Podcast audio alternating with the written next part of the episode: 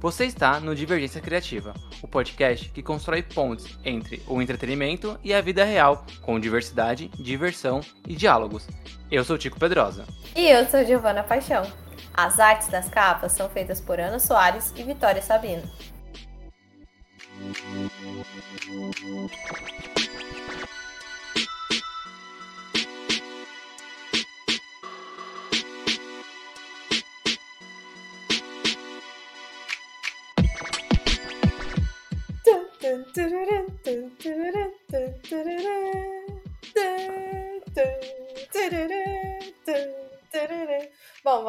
acho que até aqui tá bom, né? Tá, tá ótimo. Acho que já deu pra Tá entender. Obrigado. Já deu pra entender qual é o clima desse episódio, né? Bom, Game of Thrones deixou a gente, aí terminou em 2019. Eu, que sou fãzaça também, fiquei órfã dessa série. Muita gente, mas muita gente mesmo ficou também. E assim, a gente ficou meio triste, se sentindo abandonado, porque assim, o final da série. Ele, ele é caótico. Acho que essa é a melhor definição. Ele é caótico, e aí muita gente criticou.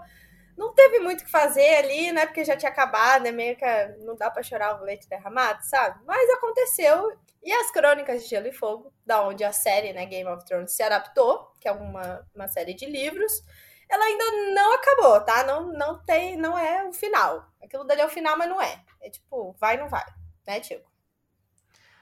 Ah, não sei, tem minhas ressalvas sobre, sobre não ser o final, mas a gente ainda fala sobre isso. A grande questão é que esse, final caótico, eu acho que deu uma sensação de abandono nos fãs, né? Porque aí não tinha mais série e também não tinha mais livro, né? O livro tá ali indo pros, pros finalmente, a série acabou estranha, então, sei lá, ficou, ficou um, um clima ruim, né? Um, clima, um climão ali entre os fãs e a Warner. Só que a Warner não tá nem aí com o climão, ela quer saber de dinheiro, né? E como a série fez muito sucesso, tanto é que entre 2011 e 2019, o- os serviços on demand da, da, da HBO, né, que era o HBO Go e o HBO Now, eles, tipo, tiveram as vendas muito impulsionadas por causa de Game of Thrones. E era muito legal porque o, a série, ela tinha ali temporadas curtas, né, geralmente 10 episódios, e as pessoas elas assinavam esses serviços só pra assistir a série e depois cancelavam. Eu conheço um monte de gente que fazia isso, né? Então, isso, além de dar um, um pico de vendas nesses serviços, você tinha outras pessoas que continuavam, né? Porque aí tinha aqueles pacotes anuais, a pessoa ficava assistindo outras coisas. Então, isso levou muita grana pra Warner, ainda numa época pré-streaming, né? Não, não existia HBO Max, por exemplo. É, então, é a grande sacada, né? A gente, a gente comenta muito sobre a Warner aqui, e aí a- a gente fala mais da DC, mas assim, a, a grande virada, eu acredito, da HBO foi Game of Thrones, porque eles conseguiram aproveitar, né? Tem uma audiência gigante, e lá nos Estados Unidos, tipo, isso crescia a cada episódio. É, tipo, foram 2 milhões de pessoas, né? Mais de 2 milhões de pessoas assistindo o primeiro episódio. E aí depois a gente foi para 19 milhões de pessoas assistindo o episódio final ao mesmo tempo, tá? Isso é, um- é uma coisa muito louca, porque tipo assim, as estreias eram simultâneas, né? Então as coisas eram mundiais mesmo. Então, e assim, Game of Thrones tem prêmio para dar e vender. Então, são 58 Emmys, que são é o prêmio, é o Oscar da TV, né? Todo mundo fala isso. Cinco Screen Actors Guild Award e um Peabody Awards. Cara, é muita coisa. Só os Emmys é, tipo, muita, muita, muita coisa. 58 Emmys, puta merda. Sim, muita coisa. É tipo. É, comparado com o Senhor dos Anéis, que pegou Oscar pra cacete, sabe? Assim, tipo, é, é o Senhor dos Anéis da, da televisão. Não Com- só pela temática, mas, tipo, da- pela premiação, tô dizendo, né? Uhum. Engraçado, né, que as coisas combinam, né? Tipo, Porque a medieval. temática é são, a- ambas são, tipo, época medieval, fantasia medieval ali, né? É. né? E além disso, a, a série ela ainda é precursora de uma coisa que eu acho que foi muito danosa pra ela, né? Que foi o hype. Como era uma série com poucos episódios e que era lançado anual, tirando a última temporada que teve um espaço maior, foi nesse momento que a internet começou a se apropriar da, da, da série, os fãs se apropriaram da série e, nossa, várias teorias absurdas surgiram é, sobre a série entre as temporadas, principalmente ali depois da sexta temporada, onde não tinha mais aonde é, a história se adaptar. Os livros pararam ali por, por, volta, da, por volta da sexta temporada para mim isso foi muito ruim. Mas esse hype inicia uma nova era de, de, de buzz, né? De falar de séries, falar de, de, de, de franquias na internet. Então, assim, muita coisa, muita coisa mudou depois de Game of Thrones. A Warner ganhou um dinheiro absurdo, ganhou uma, uma visibilidade absurda. Óbvio que a franquia não morreria, né, por causa do fim de uma série, ou só porque os livros ainda não foram, não foram concluídos. Então, agora que tem um serviço de streaming de Biomax, a Warner começou a abrir espaço para os spin-offs. E dia 21 estreia o primeiro spin-off desse universo, que é o House of the Dragon. E eu preciso dizer que eles estão arrasando, tá? Porque eles me enchem de notificação pelo aplicativo de House of Dragon. Assim, o algoritmo me encontrou num nível que eu tô, tô pra dizer. Tudo, tudo que eles querem, eles envolvem House of Dragon no, no aplicativo. Tudo para criar hype. Então eles continuam alimentando essa cultura. É bizarro.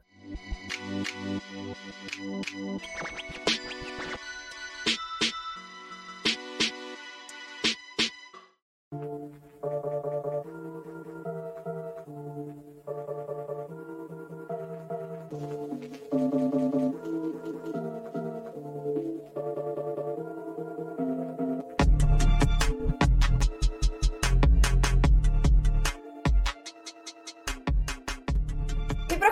gente sobre esse universo aí de Game of Thrones, pra não ser a única nerdzinha, né? Porque o Tico é fã recente. É, não sou fã, né? Ah, eu acho que é assim. Cara, depois de assistir nove temporadas. Nove não, são oito, né? Oito, oito é. temporadas, é. eu acho que você vira um pouco de fã, sim. Pra faturar. Vamos ver, vamos ver. Enfim, tá. Tudo pelo conteúdo na internet. Tudo pra não perder, né? O FOMO, né? Fear of Missing Out. Tudo pra não perder o que tá acontecendo. Enfim. A gente chamou aqui um amigo meu, pessoal aqui, Matheus Miguel. Eu acho muito massa o nome de Matheus, porque são dois nomes próprios, sabe? É muito legal isso. Achei que você ia falar que são dois M's. Também! É tipo uma marca, sabe? Tipo o Homem-Aranha, né? Peter Parker, que é PP. Parker! É, o Doctor Strange também, né? Tipo. É, Lex Luthor, Lois Lane. Ai, gente, é um nome, tipo assim, que combina. Achei muito chique. Enfim, Matheus é publicitário, fã de cultura pop, eu diria que talvez um dos maiores especialistas sobre Pixar e Disney também, que a gente tem, que a gente tem nesse Brasil. E de Game of Thrones, então, chamamos aqui Matheus. Matheus, pode se apresentar. Olá, olá, olá. E aí, pessoal? Eu sou o Matheus, é, eu sou publicitário, que, que eles já me apresentaram aqui. É, caras, eu comecei a curtir Game of Thrones, é, um pouco surfando nesse esse hype também que rolava na internet. Eu cheguei a acompanhar a série lá em 2011, quando começou a sair. É, mas era, era um grau, assim, de, de roteiro que eu, sinceramente, não estava preparado para acompanhar na época. E eu tinha uma amiga que era muito fãzaça, né, da série. Ela chegou a ler o, o, os livros e ela, ela, eu era a pessoa que ela vinha contar spoilers. Só que eu não ligava para os spoilers nessa época. Porém, assim, sabe quando você vai olhando aquele. Você vai tendo aquele, aquela visão, aquele olhar analítico assim do roteiro, das histórias, da forma que aquilo estava se desenrolando. Eu comecei a me interessar. Eu falei, não, peraí. Vamos parar com os spoilers, Erika, que era essa minha amiga, né? falei pra ela, vamos parar com os spoilers que agora eu vou acompanhar. E aí, a partir daí, eu comecei a pegar a série, acompanhar. Eu comecei a acompanhar ali a, a partir, acho que acredito, das quinta ou sexta temporada. E gente, desinvestei. Aí eu virei Game of Thrones lover. Ah, então você não pegou do comecinho, do comecinho, assim. Não, não peguei, eu não peguei assim, tipo, o, o começo e fiquei. Eu peguei o começo e, e larguei. Eu, eu, eu, tinha uma consciência de que era muito bom. Sabe quando você olha a série e você fala assim, cara, eu tô entendendo que é um roteiro excelente. Eu sou muito viciado em filme também. É, vocês falaram de Senhor dos Anéis. Cara, Senhor dos Anéis foi a minha escola. Os meus pais são viciados. Os meus finais de semana aqui na minha casa era assistir Senhor dos Anéis e as Crônicas de Nárnia, sabe? Então, tipo, eu cresci assim, tipo, lendo muito e assistindo. Então, tipo, eu percebia que era muito bom, mas sabe quando você ainda não tem a maldade para pegar assim o que, que aquele roteiro tá tentando te passar? Era tipo isso. E com, com, o tempo, assim, eu fui percebendo que eu falava assim, cara, esse negócio é muito amarrado, eu vou, vou começar de novo. Aí eu comecei a ver e, comecei a entender, sabe? Eu comecei a entender, assim, tipo, aquela trama, que é, o começo, né, é muito político. É muito, assim, drama. A série, tipo, não tinha tanto dinheiro naquela época, né, no começo, quando começou a ser investido em As Crônicas de Gelo e Fogo. E o, o, o, o que pesa muito, assim, nas primeiras temporadas de Game of Thrones, eu acho que vocês vão concordar comigo, que é o roteiro, né? É, eu, eu, eu, entendo bastante dos livros, eu não tive a oportunidade de ler ainda tudo. Eu sou desses que espera acabar a, as publicações, né? E, ah, então você nunca vai ler. Vamos é, discutir sobre isso. A gente vai discutir sobre, sobre isso. Só que eu acho que é, eu, eu, eu, consegui, sabe, manter o. Todo, a, o que eu precisava na minha cabeça para entender aquele contexto. E eu sei que os primeiros livros ele tem mais cenas de ação, só que eles cortaram bastante disso para introduzir diálogos, e os diálogos são perfeitos. Quando eu comecei a entender aquela magnitude que tinha, sabe? Aí eu, eu consegui passar daquele, daquela primeira temporada e engatar, sabe? Foi onde eu, tipo, desembestei, virei muito fã, fiquei muito louco pela série. Só pra eu entender uma coisa, então a gente tem três tipos de pessoas aqui vendo a série. A Gi, você leu todos os livros? Não. Também não, também não. não. Eu só falo tá. da série, assim. Os livros tá. eu. Eu sei o que acontece neles, porque eu acompanhei é, podcast que falava sobre, que é o Roder Cavalo, amo. Inclusive, saudades, estou órfã de Roder Cavalo. E também, tipo, vídeos, né? Vejo o pessoal do portal lá do, do oficial também, do, de Game of Thrones. Tem as meninas, a Carol e a Miriam, a Miriam que fazem vídeos super legais. Então, tipo assim, eu sei mais ou menos tudo que tá acontecendo nos livros, mas eu não li porque ah, são muito grandes também. E é, é muito empenho pra uma coisa que não terminou. Eu também tenho um pouco disso. Sim, sim eu também tenho isso.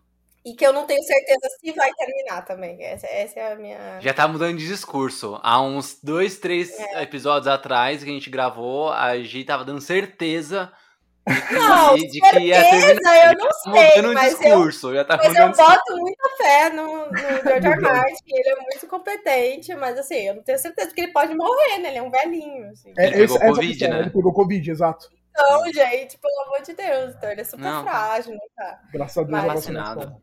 Mas é, eu acho que de qualquer jeito vão terminar por ele. Tipo assim, se, não, se ele não fizer, alguém vai fazer, com certeza. E tem gente muito competente que. Com ele, que trabalha com ele é, que trabalhe com ele, que vai conseguir terminar isso. Tipo os roteiristas da série. Eu não sei não, se a gente. Nossa, não, não pelo amor de Deus. Não, irmãos, não, não, não. Eu não sei se a gente tá pulando o tópico, mas assim, o, o George R. R. Martin, ele, ele trabalha com uns colaboradores que. Cara, sem esses colaboradores dele, ele não escreve nada de Game of Thrones. Ah, são pessoas que simplesmente cuidam da continuidade da história do livro.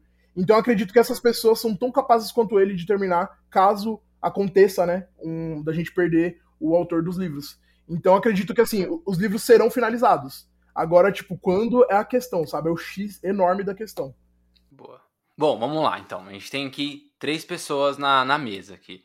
Então a gente tem a Gi, que gostou bastante da série na época que estava sendo lançada. Hoje tá ok, né, Gi? Eu acho que assim, poderia ser melhor? Poderia, mas não aconteceu, então tudo bem. Eu continuo gostando muito. Tem o Matheus Miguel que é fã, fã aí, ele sim, ele, ele vai, ele vai, vai sair daqui com raiva de mim. e eu, que eu não assisti na época, né? Então, na verdade, eu maratonei há pouco tempo. Que eu queria até.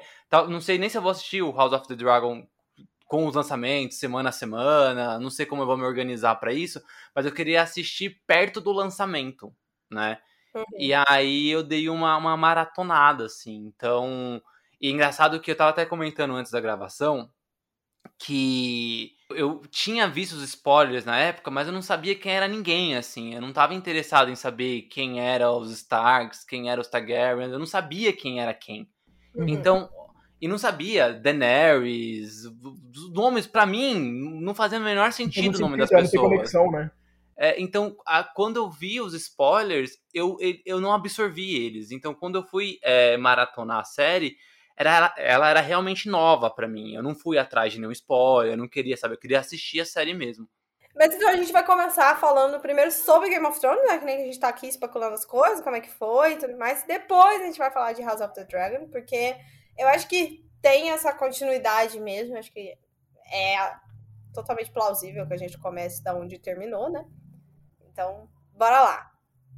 O final, para vocês, o que, que, vocês acham do final? É ruim ou não? Porque é uma das piores notas do. Do IMDB, né? Então, eu, é o episódio final, né? É, eu acho mó louco, porque no IMDB, a série, os piores episódios têm, sei lá, nota 88, né? Uhum. E aí, tipo, todos os episódios é acima de 90, tem uns 3, 4 episódios que batem 99 no IMDB. E aí o último episódio é 4.6. É. Aí você fica, mano. E aí, já que eu já comecei a falar, depois que eu assisti o final, eu falei, por que tão pouco? eu não entendi por que que, tipo, tem um hate enorme no último episódio.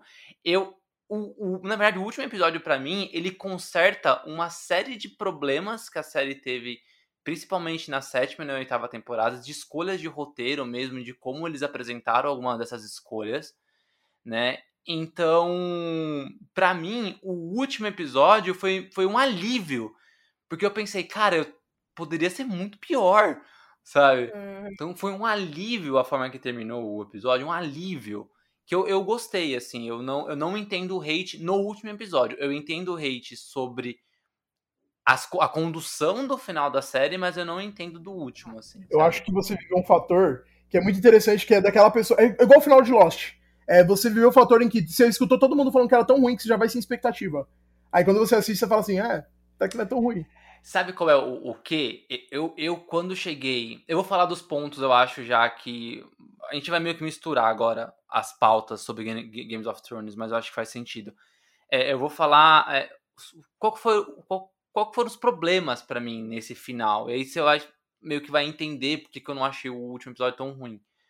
É, eu acho que, se eu não me engano, a série ela começa a ter material original a partir do meio da sexta e depois na sétima, né? Eu sei que o, o George R. R. Martin ele tava, é, ele era consultor da série, né? Então eu uhum. acredito que os plots principais vão estar no livro. Uhum. É, a grande questão é como ele vai conduzir isso nos, nos últimos dois livros. Mas é, ali, o que, que eu sinto? A série tem um ritmo. E é, e, e é, um ritmo muito lento. A série inteira, ela é muito lenta. Só que ela é muito lenta, não é aquela lentidão que não tem nada. É uma lentidão boa, é uma lentidão que mostra contexto, é uma lentidão que mostra diálogo, uma, uma lentidão que mostra profundidade dos personagens. Quando tem as cenas, as cenas são bem dirigidas, são bem executadas. Na sétima e na oitava, eu sinto que essa lentidão é por não saber para onde vai. E, e eu, te, eu sinto que essas duas temporadas ficam dando voltas, mas não, não, não sei, não, a direção da volta, os cortes dão volta, é, nossas cenas de luta são bem mal editadas, assim. Parece Michael Bay dirigindo o Transformers, sabe? E então isso me incomodou sobre a qualidade da, da série em si, assim. Eu acho que deu uma decaída. E para mim teve dois momentos de escolhas de plot twist que eu fiquei tipo, nossa, não acredito que estão fazendo isso. Uma é o Joe Snow ser um Targaryen, quando, quando isso quando mostrou lá o lance do bebezinho, aí teve aquela o bebezinho faz aquele fade lá e vira ele, aí eu falei, puta que pariu. Cagaram o final da série, porque agora pra, pra consertar isso, porque, tipo, ele era um personagem que eu, que eu percebo que talvez as pessoas tenham uma identificação legal, porque ele era o herói, né? Ele era a pessoa que não queria ser herói. E todo mundo gosta do, dos heróis que não queriam ser herói. Sim. Né? E aí, quando fala que ele pode ser o rei, ele fala: pronto, cagou a única personagem que tinha a possibilidade de ser rainha de verdade. Sim. Porque a Daenerys, desde o primeiro episódio, ela sofreu pra cacete pra ser rainha. E aí, quando fala que ele poderia ser o rei, eu falei: pronto, cagaram o roteiro. Cagaram, vão ter que consertar isso de alguma forma. Né? E aí, como conserta? Com um segundo plot bosta, transformando ela em vilã. É. Sim. Aí, aí tipo, no último episódio, quando ela morre e ele vai ficar no exílio, eu falo, que bom! Que, que bom! Porque senão ia ficar muito ruim. Imagina, ele fosse. Nossa, se ele fosse o. Nossa, eu tava com medo dele ser o, o, o, rei. o rei. Nossa, eu tava. Porque, tipo, era muito. Puta, muito finalzinho de herói Hum. padrão, sabe? É. Novela, final de novela, né? Ascensão É, é, social, total. A história de Jon Snow, né? Quem era nada, virou rei. É exatamente isso. E aí eu dei, eu dei uma resumidona, assim, acho que no- nos pontos inteiros já, assim. Por que, que eu gostei do último episódio e por que, que eu não gostei até chegar nele, sabe? Sim, o meu pensamento com relação ao último episódio é o seguinte: inclusive é uma coisa assim que é debate entre eu e os meus amigos. Eu amo Game of Thrones, mas eu odeio o D&D. O meu Ah, problema, sim. na verdade, é ele. Então, assim, eu não tenho problema de assistir de novo, não tenho problema de, tipo, assumir que tem pontos positivos naqueles, naquelas temporadas finais, né? Mas realmente eu também acho que é, o D&D não souberam conduzir é, o destino dos personagens. Parece que é, é, tudo tá acontecendo rápido pra se concluir rápido e você, consequentemente, tá esperando é, esse ritmo mais lento pra poder entender como que aquilo vai se desenrolar e ter também o, o não o fator surpresa, como que eu posso falar? É, sentir a emoção, sabe? De tipo, quando aquilo for de fato acontecer, e você simplesmente não tem nem tempo pra você criar esse sentimento dentro de você, porque acontece tudo tão rápido, que você, sabe, você simplesmente só, vê aquilo acontecendo e, e você só tem que absorver, e assim, no- momento inicial é, é bom, porque você fala, caraca, nossa, tá acontecendo tudo, explosão, dragão tacando fogo, gente correndo, gente morrendo, mas ao mesmo tempo também você fala, tá, mas por que que isso aconteceu dessa forma, sabe? Essa questão do Jon Snow, o Jon Snow era um, era, é um, ele ainda é um dos meus personagens favoritos, só que eu também fiquei com essa questão na cabeça, eu não queria que ele fosse o rei, é, principalmente porque é, é uma coisa que o George R. R. Martin sempre fala do Senhor dos Anéis. É, o Senhor dos Anéis, apesar de ter inspirado muito ele, ele tenta fazer uma versão, a versão, vamos falar assim, melhorada do, da pessoa que quer reinar. Então, assim, na visão do George R. R. Martin, a pessoa que quer reinar, ela tem que ter um propósito. A Cersei, se a gente for usar ela como exemplo aqui, cara, ela é uma vilã formidável, ela é uma vilã formidável, só que ela é muito odiosa. Mas ela tem, assim, o- os motivos dela pra querer reinar, sabe? Então, assim, diversas vezes ela tá ali é, mostrando pra você como que ela quer reinar. E o Jon Snow, ele tá fugindo disso, sabe? A preocupação do cara é tipo assim, é, ele caiu nos ombros dele ter que salvar é, o Westeros da longa noite, mas não era tipo ser o rei, sabe? Não era essa ambição dele. E realmente eu também senti essa questão de que pareceu que foi uma forma fácil de se livrar da tanto dele quanto da Daenerys, sabe? Por eles não se tornarem rei e rainha no, no, no desenrolar, colocar tudo daquela forma, sabe? Ela fica louca, ele, ele fica ali meio que de escanteio, nenhuma profecia se concretiza, sabe? É, é, é agridoce, mas não de um jeito que o, o George R. R. Martin planeja pros livros. É agridoce de um modo, assim, é, desagradável pra gente que, tá, que é telespectador, sabe? Que tá, tá observando aquilo na televisão. Ai, ai, meu Deus, minha vez de falar? Que triste, né? Ai, meu pai. Então tá, eu acho que o ponto principal que me deixa muito brava é o ritmo da série.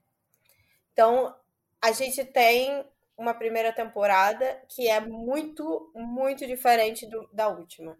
A primeira temporada a gente tem diálogo, a gente tem é, jornadas longas, né? Tudo muito mais lento. Mas não- não do jeito ruim, eu gosto do, do, do ritmo que acontece. E aí, nas últimas temporadas, e eu acho que principalmente a última, assim, tudo acontece ao mesmo tempo e, e é o dragão mega turbo ligado no 220, sabe? Que chega lá na muralha e depois da muralha rápido. Então me deixa muito irritada. Eu acho que esse negócio de acelerar os D&D, né, que são os irmãos que são showrunners, roteiristas, diretores. Eu acabei de abrir aqui a lista de episódios e é absurdo o tanto de episódios que eles dirigiram e escreveram, assim, é muito é muita coisa uma pessoa só. Posso fazer só um adendo, Gi? É, é um parentezinho. Esse lance do, do, do, do dragão na muralha lá, que é o dragão do- dos White, Walkers, né? Aham. Eu vou ser sincero que eu achei muito lento. Você Porque, achou? tipo, É, a, a temporada 7 termina com. É óbvio que o dragão ia virar um, Ah, um- um morto-vivo lá, porque ele morreu lá no meio do, do White Walkers, beleza. Aí ele vira, ele destrói a muralha no Uhum. último episódio da sétima. Sim. Aí você fala, beleza, a oitava vai começar com tiro, porrada e bom. e Espada, no caso, né? É, Demora três três episódios. longa Então, é. Eu, É. Demora- E aí, o que, que tem nesse primeiro e no segundo episódio? porra nenhuma. E aí eu fico pensando assim, cara, é sério que tá demorando tanto pra um dragão voar da, da, da muralha? Pô, não, não Até liga ali? É longe. Pois é, eles não estão Tão longe. longe né? assim? Não, e aí, detalhe, aí eu pensei, porra, quando começar a batalha, pelo menos vai ter umas treta de dragão. Não teve. Não tem. É Os verdade. dragões ficam voando lá É e rodeando. Você fala, é cara, que-. A, a sensação é que as primeiras temporadas, o tempo demora pra passar, né? Tipo, tudo acontece num, num ritmo lento, né? mas às, às vezes não é nem que tá lento, é que tudo tá acontecendo num, num- num período de tempo que é diferente. E na última temporada parece que tudo tá acontecendo assim, minutos. É, não. Pra mim é bizarro essa diferença. E eu não gosto, eu odeio, na verdade eu não gosto não, eu odeio o que fizeram com a Daenerys. Assim, é uma das coisas mais odiosas, Odiosos. assim, da face da terra é o que eles transformaram a Daenerys, assim. Ah, mas ela é uma Targaryen. E os Targaryens, eles às vezes são meio doidos. Sim, ok. O pai dela era o rei louco, inclusive, né? A gente precisa lembrar disso. Mas assim, eles transformaram ela, tipo, como se ela tivesse virado uma chave na cabeça dela. Tipo assim, do nada ela ficou louca e queria matar geral. Então eu não gosto disso. Eu não gosto que o Jon Snow matou ela também, tá? É tipo assim, é uma das cenas mais broxantes é a, é a morte dela, que ela morre com uma faquinha e tem um fucking dragão perto dela e o fucking dragão não consegue matar o Jon Snow, entendeu? Eu fico muito puta com essa cena. Porque não faz o menor sentido. Hoje, e eu tenho um ponto pra complementar, que é o seguinte. Voltando nessa questão de como o George R. R. Martin pensava na- nos governadores de Westeros, a- não, não combina com a jornada da Daenerys. É, ela, ela fazia aquilo com Porto Real. Não, não combina, sabe? não combina, é, não faz sentido. Não, Não faz, faz sentido. sentido. Não faz Não sentido. faz. Tipo, se a Cersei fizesse isso, é, faria sentido. Pô, ela, ela, ela explodiu o, o septo de Baylor. Ela, só- ela explodiu com todo mundo tava lá dentro, ela tacou foda-se. Se ela explodiu o negócio lá, ela é daquele jeito mesmo, a gente conhece ela daquela forma, a Cersei sempre foi assim. Agora, tipo, colocar a Daenerys pra, tipo, ah, nossa, vou explodir Porto Real, dane-se, ninguém me quer aqui. Gente, quando que ela foi mimada desse jeito, sabe? Não, não Nunca, combina, gente. não combina, ela- sabe? É, Ela salvou tantas pessoas de, de reis tiranos e escravocratas e o cacete pra sair queimando a população. tipo, não faz o É, menor pessoas que não sentido. tinham nada a ver. Não, nada É. a ver. E, aí, Ah, Gi, quando você falou que ela morreu, eu, eu de verdade eu vibrei quando ela morreu. Mentira. Porque não, não foi pela morte Que dela, ódio. não foi, não foi o jeito que ela morreu. Foi É. graças a Deus mataram ela. Porque, mano, o único conserto com uma bosta que fizeram no Ah, roteiro é matar ela. Então quando ela morreu, foi um alívio. É verdade. sabe? Caraca. Por esse ponto é real. É real. É verdade, é verdade. Até porque o que poderia acontecer com ela talvez fosse até pior. É igual. Não sei, é que eu não, eu não tenho um exemplo que eu não consigo nem pensar o que poderia ser pior do que manter ela viva e, sabe, não ter. Imagina se ela vira, se ela vira rainha, se ela é presa, sabe? Não, não dá, não. Pelo amor de Deus, gente. Não, não, não dá brecha pra continuar uma porra dessa, sabe? É. Matou. É Tá melhor uma ótima. morta mesmo. Aquela Daenerys, melhor morta mesmo. Mas Não. assim, não gosto, mas eu sinto que esse é o destino da Daenerys, assim. E aí já falando um pouco do- dos livros. Porque os D&D não são tão criativos assim, entendeu? Eles não, eles não tiraram da cartola esse monte Eu de plot acho. twist aí. Então, e eles têm o George R. Martin meio que pra provar as coisas, né? Então, assim, eu fico triste, mas eu fico até um pouco mais segura de que é o George R. R. Martin que vai escrever ela ficando realmente doida. Eu acho que ela vai ficar mesmo. Eu acho que vai acontecer esse momento de dela ficar meio pirada, surtar e tudo mais, mas ela vai ter um, um arco, né, disso. Não vai ser um episódio que ela olha para um lado. Eu odeio essa cena. Do Sim. fundo do meu coração. Ela olha para um lado. Aí tá explodindo uns negócios. Ela olha pro outro, nananã, e aí ela resolve tacar fogo em Porto Real. É é muito ruim. Então, assim, o final, eu já tinha falado isso com, com o Tico, né? O último episódio em si, ele não é um pro- um grande problema. Ele é um episódio de resolução, né? O Bran Rey também tem essa questão. O pessoal não gostou. Pra mim, foda-se. Tudo bem, o Bran Rey. Assim, É, ok ele ser rei. ah, tudo bem. É até bom. Ele vai ser um rei até meio onipresente ali. Pode ser que ele seja até um bom rei, né? um- Talvez disso. seja o melhor rei. É, ele, exato. ele tá ali no lugar até bom, útil. Ele tá sendo útil. E tem o, o aceno para a democracia, né? Eles começam a, a, a, a, falar um pouco mais de democracia. O Sam tenta implantar a democracia, não deu é, certo. É, um diálogo, ele, né? muito, muito à frente do tempo. Mas você vê que eles tentam, tipo, ah, mas ele não pode ter filho. Então, a partir de agora, o conselho escolhe. Pensando é. de como, de como a, o ser humano é um imbecil, provavelmente daqui, daqui a três gerações de rei vai dar tudo errado de novo. Mas, de novo, é uma, é, é, mas é um aceno à democracia, né? Não precisa mais uhum. nascer rei, né? Então, eu, é. eu gosto desse, desse final. Tem uma coisa, Gi, que você me falou antes do, do... Bem antes da gente gravar esse episódio e tal, que você falou assim que não gostou da forma que a vilã morre. Nossa, ah, Eu fui, eu fui dessa forma, eu falei disso. Falou, falou. Eu detestei, assim, eu detestei a forma que a vilã morre. Eu tenho uma consideração sobre isso e uma vergonha que eu passei. Mas tem duas cenas de vilãs morrendo, e eu não gosto das duas também, porque a Cersei, a morte da Cersei é horrível também. É horrível, é horrível. É, nossa, é de uma, é de uma preguiça. Nossa, que eu, arrepios. Eu, eu vou ser sincero que quando a Cersei morreu, eu falei, af, porque eu tava lembrando da morte do, do, do Joffrey, sabe? Sim! Eu tava lembrando.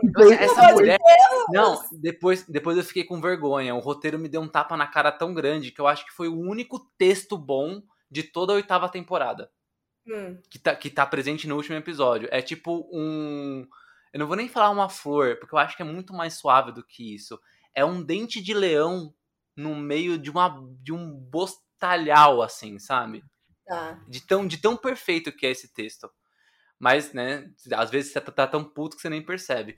Mas aí, quando a Cersei morreu, eu falei, nossa, porque eu tava querendo que ela fosse, sei lá, que ela engasgasse na própria bosta, sabe? Uma coisa eu tava, assim, eu esperava eu tava, também. É, eu tava querendo que, tipo, sei lá, quem fosse matar ela... Eu torcia pra área matar ela. A área, mano, a área tava fazendo o quê tudo lá? Que eu queria, era tudo que eu queria. Eu não entendi porque que a área foi pro Porto Real. O, o roteiro escolher é. ela ir pra Porto Real pra ela, ela só ser soterrada.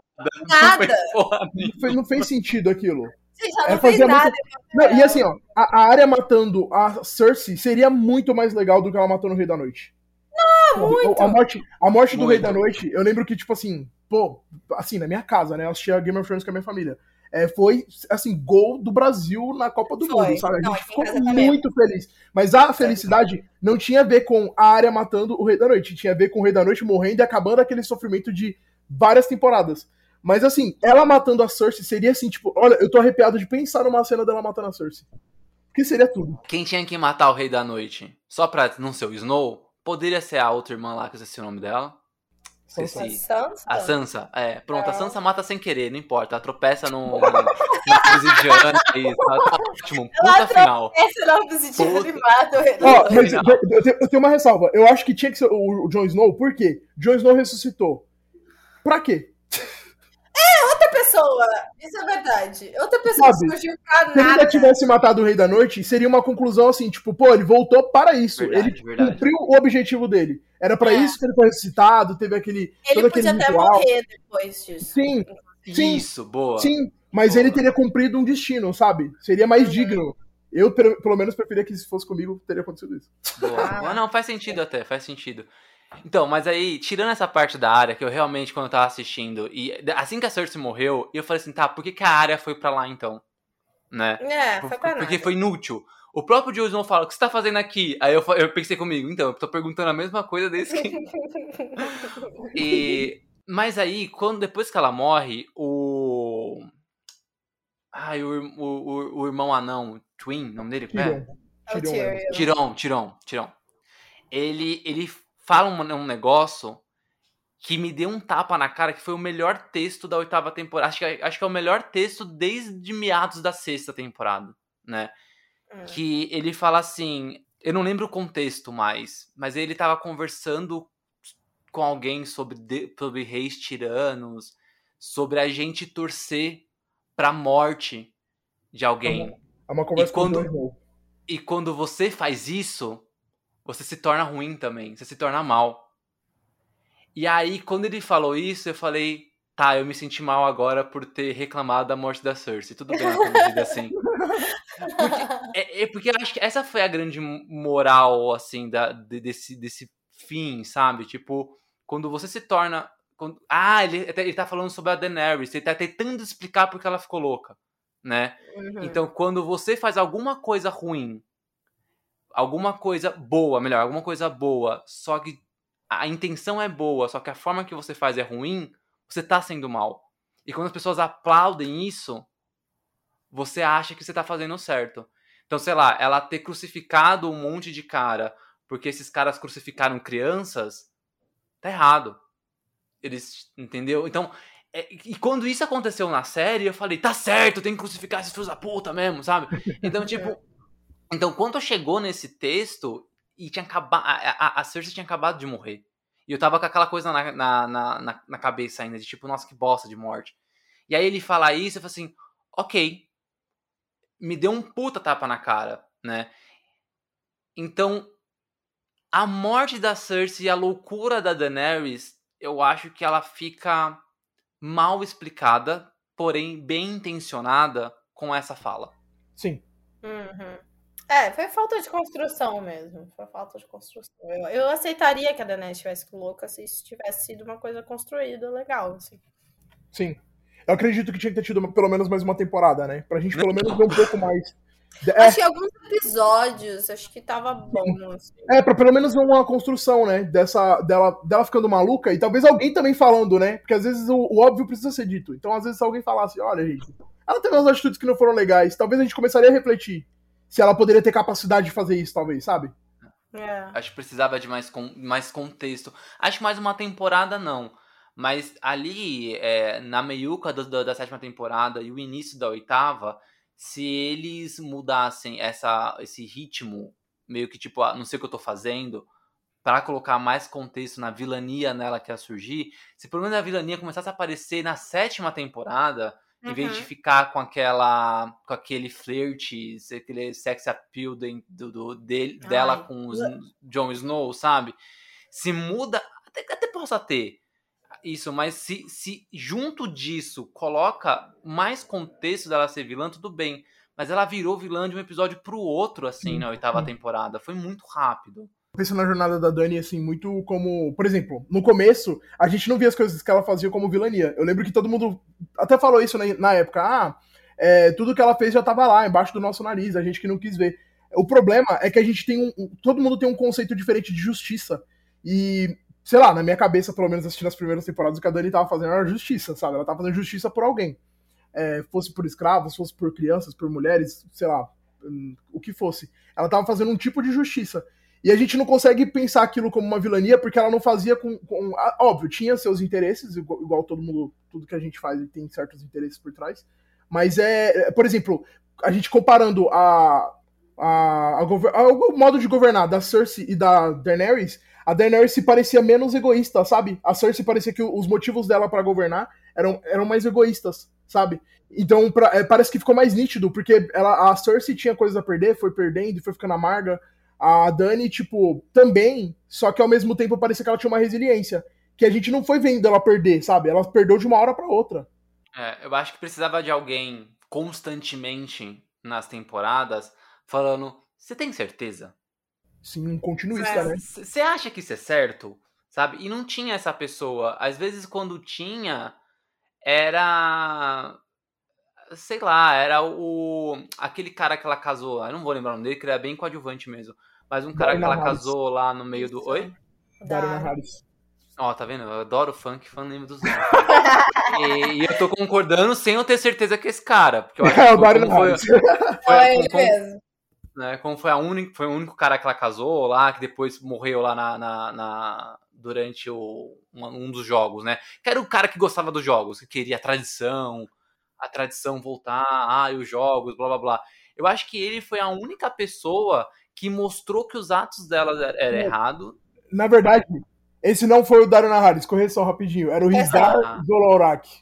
Ah, tô oh, tá Ele bom, até- concordo. É que ele até, ele até morreu. Eu tô lembrando que o Darian Harris, na verdade, ele era. É, o ele Dario tentava ficou. ficar com ela. O Dario, o Dario virou amante dela, na verdade. Isso, isso, Isso. mesmo, isso mesmo, isso mesmo. E aí esse cara, eh, ele, ele, a un- o único momento em que tipo meio que mostrou que ela fez uma ação dúbia foi quando eh, ele tava falando do pai dele E aí ela, ai, que legal, eu quero conhecer seu pai. Aí ele, então, ele tá crucificado lá. né? É e, aí, e aí foi o único momento que você fala, porra. Aí ela começa a justificar, não, mas, né? É, eu não uso essa frase, mas trocando por miúdos é. É, é mostra que, que, com quem tu andas que eu te direi quem é, né? O cara tava andando com os caras errados, morreu lá junto porque tava andando com os caras errados. Ela mandou uma dessa pra, pra justificar. Mas foi o um único momento que, que pareceu que os atos dela era, eram errados. Tirano, né? Eram tiranos. Uhum. Mas precisava de alguém do lado dela falando isso. Tipo, não é, todo, mas alguém Eu fala... acho que esse era muito o papel do Tyrion. Do Tyrion, ele é. chega. É. Porque o Tyrion, tipo, viveu a realidade de Porto Real, né? Nasceu basicamente lá na realeza e tudo mais. E, e viveu tudo isso, né? Ele sabia muito. É, o Tyrion é extremamente inteligente, né? Então ele tinha muito esse papel de conselheiro e acabou que ele foi sendo apagado da série. Mas eu acho que ele poderia ser mais aproveitado como essa pessoa que ia questionar ela, né? Tipo, que você tá fazendo aí é meio doido, tá? Você se liga. Hoje, complementando o que você tá falando, eu acredito que até que nos livros, a parte da construção dela, ela vai receber esse aconselhamento. Porque o Tyrion tá Sim. lá com ela. No, é, ele... Onde o livro tá parado nesse momento, ele tá lá com ela. Ele chegou, né? Ele chegou é, onde ela tá. Ele chegou onde ela tá, então, assim, provavelmente ele, ele vai ser essa pessoa que vai aconselhar ela e ela vai acabar seguindo pelo caminho da tirania, porque, sim. Mas provavelmente vai ser melhor construído do que na série, né?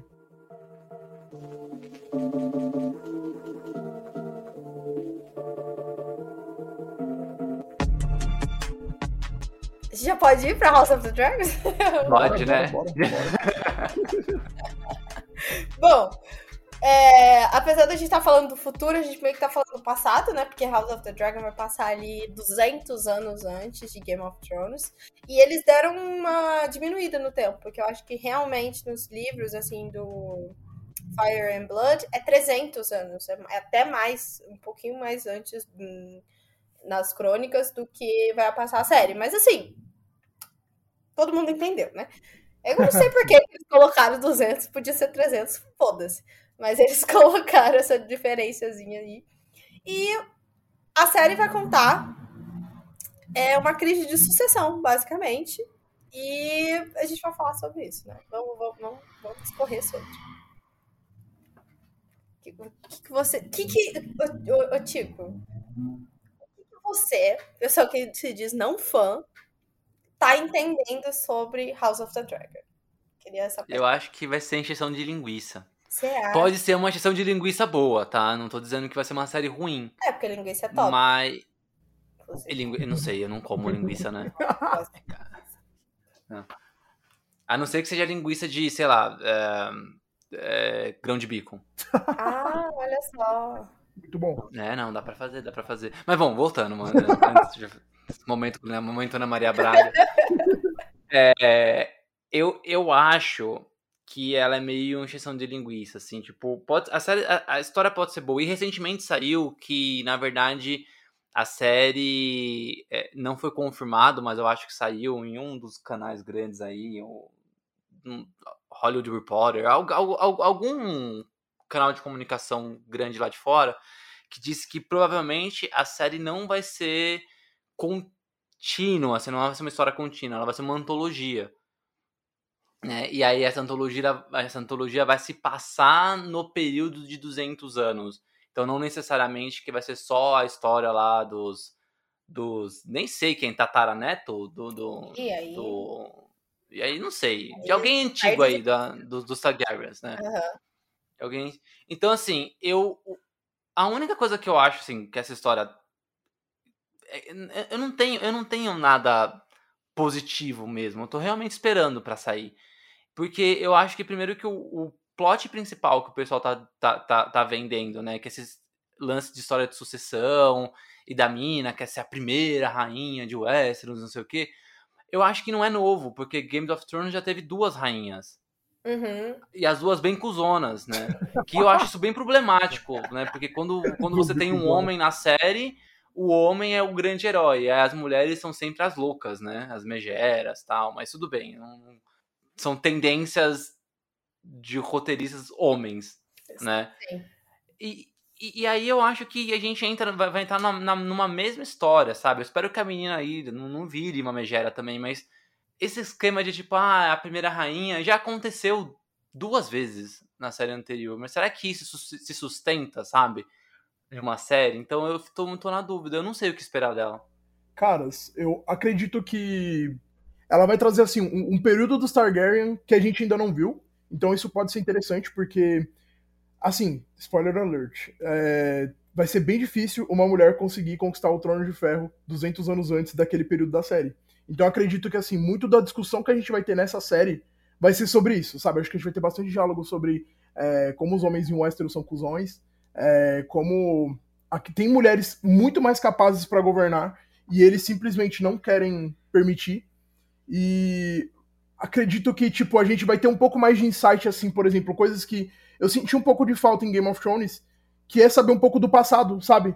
Por exemplo, a Valíria, o que, que rolou lá, é, se aquilo. É, o que restou assim da, da, questão dos dragões, aquele período, como que eles viveram aquele período. Acredito que a gente vai ter um pouco disso, então. É, vão ter duas famílias de Valeriano, que são os Targaryen e os. Como é que são o nome deles? Eu, até, eu tinha até anotado os aqui. Valerians. Isso, os Velaryon. E acredito que a gente vai ter assim, uma trama diferente de como os Targaryen vão se comportar com pessoas que não são Lannister e Stark, sabe? Então, creio que a gente vai ter um, um pouco assim desse insight assim desse período de, de dos Targaryen, sabe, em Westeros e como que eles governavam, é, por que, que eles eram loucos, o que que levou essa essa sede que eles tinham pelo trono. Óbvio que os dragões também ajudaram muito e como que ajudava. É, acho que a gente vai ter, assim, eu tô empolgado pra ver, sabe? É, vou ser sincero, se não quero que explique, explique porque era louco, não. É, mas assim, eu acho que o, o porquê era louco é meio óbvio, né? Porque, tipo assim, eles casavam entre eles, né? Irmão com irmã. Então isso já. Mas o, o, os Lannister, né? Não, os, os Targaryen. Também, né? Targaryen. Os Targaryen é. são, tipo, a maioria deles são é porque assim, os Lannisters, eles escondem, né? Tipo, o... eles é, essa geração esconde, né? É que essa a geração da Cersei esconde. Porque antes não, antes parece que era tudo bem, não era? Porque, tipo, eles falam que, ah, é a nossa família, geração geração. Tem, tem, uma, tem uma fala dela, assim, no, na série. Pra permanecer puros, né? As gerações a gente faz isso. Parece que só agora com, com a Cersei e o irmão dela lá que não podia. É porque teve uma. Teve uma. Eles não explicam isso, né? Fica meio implícito. Mas é porque tem toda uma aversão a tudo que é muito Targaryen, né? Na, quando a gente começa Game of Thrones, porque é a queda do, do Império Targaryen, né? E aí começa o, o. Esqueci o nome dele agora. Robert? É.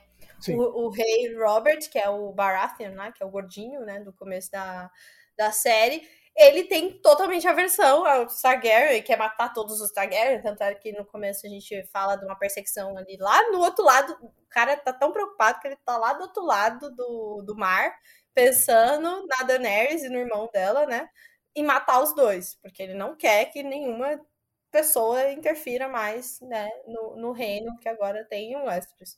Então eu acho que tem muito, talvez, disso. Eu não lembro agora se a família Lannister tem algum caso aí de incesto, tanto quanto os Targaryen. Porque os Targaryen, assim, é lei. É, tipo assim, todos eles, basicamente. Uma grande parte da família, se não toda. É porque tem algumas que casam entre outras casas, né? Mas a maioria dos reis, assim, se casavam entre si, assim, irmão, primo, tio. Com, com os Lannister ah, isso não então costumava acontecer. É, com os Targaryen acontecia para manter eles no trono. Sim. Então, era recorrente que eles fizessem isso. Inclusive, isso é coisa do livro é, o pai do, do Jaime da Cersei, ele achava que o pai da Daenerys podia ser o pai de verdade dos gêmeos. Então ele tinha uma aversão ali ao, ao rei louco e sabe, tem toda uma discussão assim de teoria de fã, sabe? Se, se, se eles têm esse, essa questão do incesto, porque talvez eles possam ser Targaryen, sabe? O cabelo loiro, na verdade, não tem não é tão loiro assim, sabe, para ser de Lannister e aquele loiro mais Targaryen, sabe? Tem toda uma discussão. É verdade, é verdade. Tem, tem toda uma teoria de que ele não gosta do Tyrion, porque na verdade o Tyrion não é filho dele, né? Tipo, Sim. o, o Tyrion. Mas, isso, é verdade. Mas isso nunca vai ser confirmado, eu acredito, porque agora o Tyrion já, já era, né? Então eu acho que é muito difícil. Mas. Então, a crise. A House of the Dragon, né? Eu tô esperando muita coisa dessa série, porque eu gosto da trama que eles vão trazer. Então tem muita história nesses 200 anos aí. Se eles quiserem abordar, tem a Dança do Dragão, tem a Revolução Blackfire, tem a Conquista também, né? Que é bem antes, na verdade, bem, bem, bem antes. Mas assim, tem a Conquista, que é o. Quando os Targaryen vão para Westeros, né? Que é quando eles fazem essa migração, porque os Targaryens não são de Westeros, na verdade, eles são do outro lado do mar. Só que eles, em um bom momento, foram para lá e conquistaram tudo então, também tem, tem muita história. Mas essa em si, que é famo o famoso período chamado Dança do Dragão, né? Ela é muito interessante porque ela é muito política. Então lembra muito do que eu mais gostava de Game of Thrones, que era aquelas primeiras temporadas que tinham muito diálogo, que tinha muita picuinha, né? De quem é que vai. Ai meu Deus, o povo tá torcendo para quem? E tem a crise aqui, tem o pessoal passando fome daqui, como é que o rei vai lidar com isso? Tem as crises internas, né? Tem muito disso nesse período porque é a sucessão do trono, basicamente, né? Porque o rei tem uma filha que seria a herdeira, né, principal porque ela é a primogênita, mas aí ele casa de novo, tem outro filho, e aí é um homem. Como é que é agora essa brincadeira? E ainda tem mais um tio, né? Porque o. O irmão do, do rei. O irmão do rei, porque como ela não seria. Ela mesmo sendo primogênita, ela não não seria digna, né, do, do trono, então o trono iria automaticamente pro irmão do, do rei. Mas aí ele casa e tem outro filho. Então é uma treta muito legal. Sim, e, e, esse momento é o que conta o declínio dos Targaryen. Então, assim, é interessante a gente ver, porque na verdade, um, em um momento eles perdem o trono pro Robert. É, mas assim, é, podemos dizer que eles perderam antes. Eles só estavam assim, já errando a mão ali, sabe? Algumas atitudes estavam acontecendo ali no, no, no reino. E, e, consequentemente, isso, isso vai culminando, sabe? para que as coisas cheguem no que a gente vê em Game of Thrones, sabe? A gente fala dos Targaryen e o, o símbolo deles são os dragões, né? Então a gente vai ver muito dragão nessa época, nessa série, inclusive. Vai ter muito dragão. Dragões. É uma das, das épocas que mais tinha dragão. Então, e aí também, conforme a dança do dragão vai acontecendo, vai morrendo muito dragão também. Porque eles tretam, primeiramente, né? Tem umas treta entre dragões, e eu quero muito ver isso, porque isso aí, como a gente falou ali, Tico, no final de Game of Thrones que não teve as tretas entre os dragões, aqui tem que ter, entendeu? Porque o negócio do Dança dos Dragões é justamente porque tem uma treta no ar, assim, com os dragões saindo na, no Quero ver. Quero ver mordida na jugular. Exato! Pelo é, isso daí eu quero ver. É, a gente e aí... com dinheiro agora, né, pra fazer essa, essa treta. Puta merda, né? Se não tiver, quem sou eu, né? Na fila do pão. e aí, é, acaba que muito dragão morre em batalha e também tem um declínio ali dos nascimentos também dos dragões. Eles vão parando de nascer. Então tem essa ascensão. A gente vai chegar num momento que os Targaryens estão muito fortes, muito bem consolidados. E talvez se essa outra teoria aí também de não ser uma antologia, né? A gente tiver outras temporadas, a gente veja também essa queda dos Targaryen, que também vai acontecer um pouquinho mais pra frente ali. É isso, eu tô animada. Eu tô muito. Nossa, ai do céu. Eu tô pensando até nessa questão assim da antologia, tipo, como que talvez poderia funcionar. Eu sei que essa temporada, eu não sei se vocês viram que vai ter elenco jovem e elenco adulto interpretando o mesmo personagem. Eu acredito que já vai ser já vai ser já vai ser uma coisa assim mostrando assim períodos de tempos diferentes, talvez até no mesmo episódio. Acredito que vai ser uma dinâmica um pouco diferente de como Game of Thrones passava, sabe? Que a gente tinha aquele tempo linear, era tudo acontecendo ali. Pô, eu gosto também. assim, hein, de ficar intercalando. Eu também acho eu legal. Acho eu acho que vai rolar isso. E assim, é legal porque, assim, a Dança dos Dragões, ele não é o Fire and Blood, né? O, o, livro que é focado no Targaryen. Só que ele é um livro que tá acontecendo ali toda a treta de As Crônicas de Gelo e Fogo, e no meio dos capítulos, você tem capítulos falando desse período dos Targaryen, sabe? Desse declínio. Então, assim, é legal eles trazerem um, uma, uma, uma, uma, uma, produção que não é com, com tempo linear, vai mostrando o período de hoje, um pouco de antes, não sei se o futuro, não vai saber, né? Não sei como é que vai funcionar ainda. E pode ser legal a forma de conduzir, sabe? A narrativa. Eu acho que pode funcionar bem. E essa questão da ontologia, eu espero muito que eles coloquem como que funciona a conquista de Westeros, porque eu tenho muita vontade de ver isso. Nossa, isso é bem legal. Sim, É. então assim, House of the Dragon, né, já que é pra focar no Targaryen, eu acho que é algo que se for realmente uma antologia, se eles decidirem seguir por esse caminho, eles podiam muito fazer isso, porque, nossa, ia ser show. Mas é, a conquista é bem antes, né? É, é, acho, que, acho que deve ser uns 100, quase 200 anos antes disso. É, é, é, até mais, eu não lembro agora exatamente quando acontece, mas deixa eu ver. Sim. Mas é antes. Mas tem um dragão, se eu não me engano, o Balaion ainda tá vivo nessa época, que é o primeiro Hum. dragão, assim, grandão, que Que o Aemon. Isso, que o, o Aegon Conquistador, né, que é o cara que chegou aí quebrando pau em tudo em Westeros, ele montava esse dragão, ele já era velho, e eu acho, se eu não me engano, ele ainda tá vivo nessa época, a gente vai ver. E ele é um puta dragão, ele é tipo assim, o maior dragão que já É um existiu. colosso, né? Então eu acho que se aparecer, assim, pensando que a- tem a possibilidade de brincar com essas linhas temporais, por que não, quando aparecer esse dragão e for com algum contar alguma história, algum contexto dele, mostre, né, como é que foi a essa essa tomada de Westeros. Nossa, Uhum. seria excelente ver Seria isso ótimo. Não precisa ser uma temporada inteira, sabe? Mas um flashback mostrando a ação ali de Sim. como, como aconteceu, sabe? Sim, nossa, seria muito bom. É uma das coisas que os fãs queriam ver também, né? Lá em Game of Hum. Thrones, acho que a gente fica com aquela sede, assim, de ver o que, que tá acontecendo. É igual, voltando até pra Game of Thrones, quando a gente vê o que, que aconteceu com o nascimento de Jon Snow, cara, é muito boa aquela cena. Porque, tipo, você tá vendo, sabe, de fato, ninguém tá te contando, você tá vendo a cena daquilo acontecer. Eu acho que essa parte do, do- da conquista de Westeros seria excelente de ver na série. Assim, não sei se nessa ou talvez num outro spin-off, mas eu acho que é algo que poderia ser abordado, sabe, ainda em House of the Dragon, se for como uma antologia.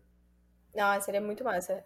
É muito, é muito legal a, a história da conquista, né? Porque é, o, é um trio de irmãos que, na verdade, são casados, né? Que aí a gente já começa ali na vibe do Targaryen do incesto, né? Porque eles são fãs de verdade disso.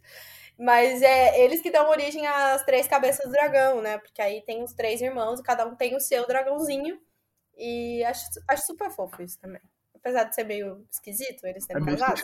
Mas é, mas é muito massa. Super fofo ter um incesto. Ah, mas é legal, tipo, eles são o símbolo da casa, né? Porque eles foram lá e montaram cada um seu dragãozinho e E tal. foram conquistar Westeros. É, mó legal. Aí tirando o incesto. Aquelas- tem, tem uma polêmica, a gente tá falando sobre sexo, porém, aí agora é entre irmãos, mas não vai ser entre irmãos, né? Sim. Que Games of Thrones, ele, ele foi muito...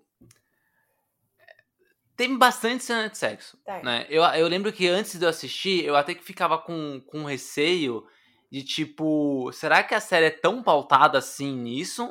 Ou, ou o roteiro é bom, eles só colocam em contexto? Eu li matéria que só se você compilar todas as cenas de sexo, dá um longa-metragem de uma hora e pouquinho.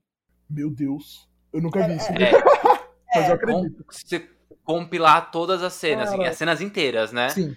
todas as cenas de com, com, com contexto, não, não o contexto da cena, mas tipo, do início até o fim, de quando tem uma cena de, de que aparece um, um, um homem ou uma mulher, geralmente era mulher, nua, ou o sexo em si, dava uma hora e pouquinho, assim, não sei se chegava a uma hora e dez, mas era alguma coisa assim, então, tipo, tem muita cena, né? E aí, é, recentemente, os produtores falaram que eles vão diminuir as cenas de sexo em House of the Dragon. Até então, pra mim, tudo bem. Se a história for boa, eu não, não assisto pela putaria. Só que aí, eles falaram que, porém, os estupros vão continuar porque os estupros fazem parte da, do contexto histórico da onde a série é inserida. E aí começou uma polêmica enorme sobre esse assunto. De tipo, pô, se tira, tira tudo, porque ainda tem que colocar o estupro, ah, porque as mulheres é, é, ainda continuam com. É, sem- sendo vista dessa forma, e as, as séries continuam alimentando isso. E eu queria saber qual que é a opinião de vocês sobre. Né? Aí no final eu falo a minha também, só pra eu não sair como um, como isentão, pra não jogar a bomba e deixar, sabe? Assim, eu, eu acho meio blá, assim, esse argumento de tipo, ai, naquela época tinha isso, então a gente vai ter que mostrar. Porque, assim, naquela época não tinha dragão e a gente tá mostrando, né? Então, assim, não, não estamos trabalhando muito com realidades, mas. é, Mas eu, eu acho que a grande questão do, das cenas de Game of Thrones é que elas eram. Algumas delas, né? Não são todas, como o Tico falou, algumas vezes o, o, roteiro, tipo assim, a gente vai ver o Mindinho dentro do ambiente do Mindinho. O Mindinho trabalha no puteiro. O que você espera de um ambiente, né? Aí não dá pra ser flores, entendeu? Aí tudo bem. Mas tinham muitas cenas que eram jogadas, assim, tipo, que não faziam tanto sentido elas serem tão explícitas assim. A gente sabe que acontecia isso, né? Ninguém que tá assistindo, pelo menos que a gente espera que não esteja assistindo, é inocente a ponto de acreditar que, tipo assim, a mulher não pode ser rainha porque motivos sexistas. E aí, não, as mulheres tinham uma vida muito tranquila naquela época, né? Não era assim. Então, eu acho que é meio ruim. Eu não gosto de assistir, me dá umas coisas meio assim, eu fico meio.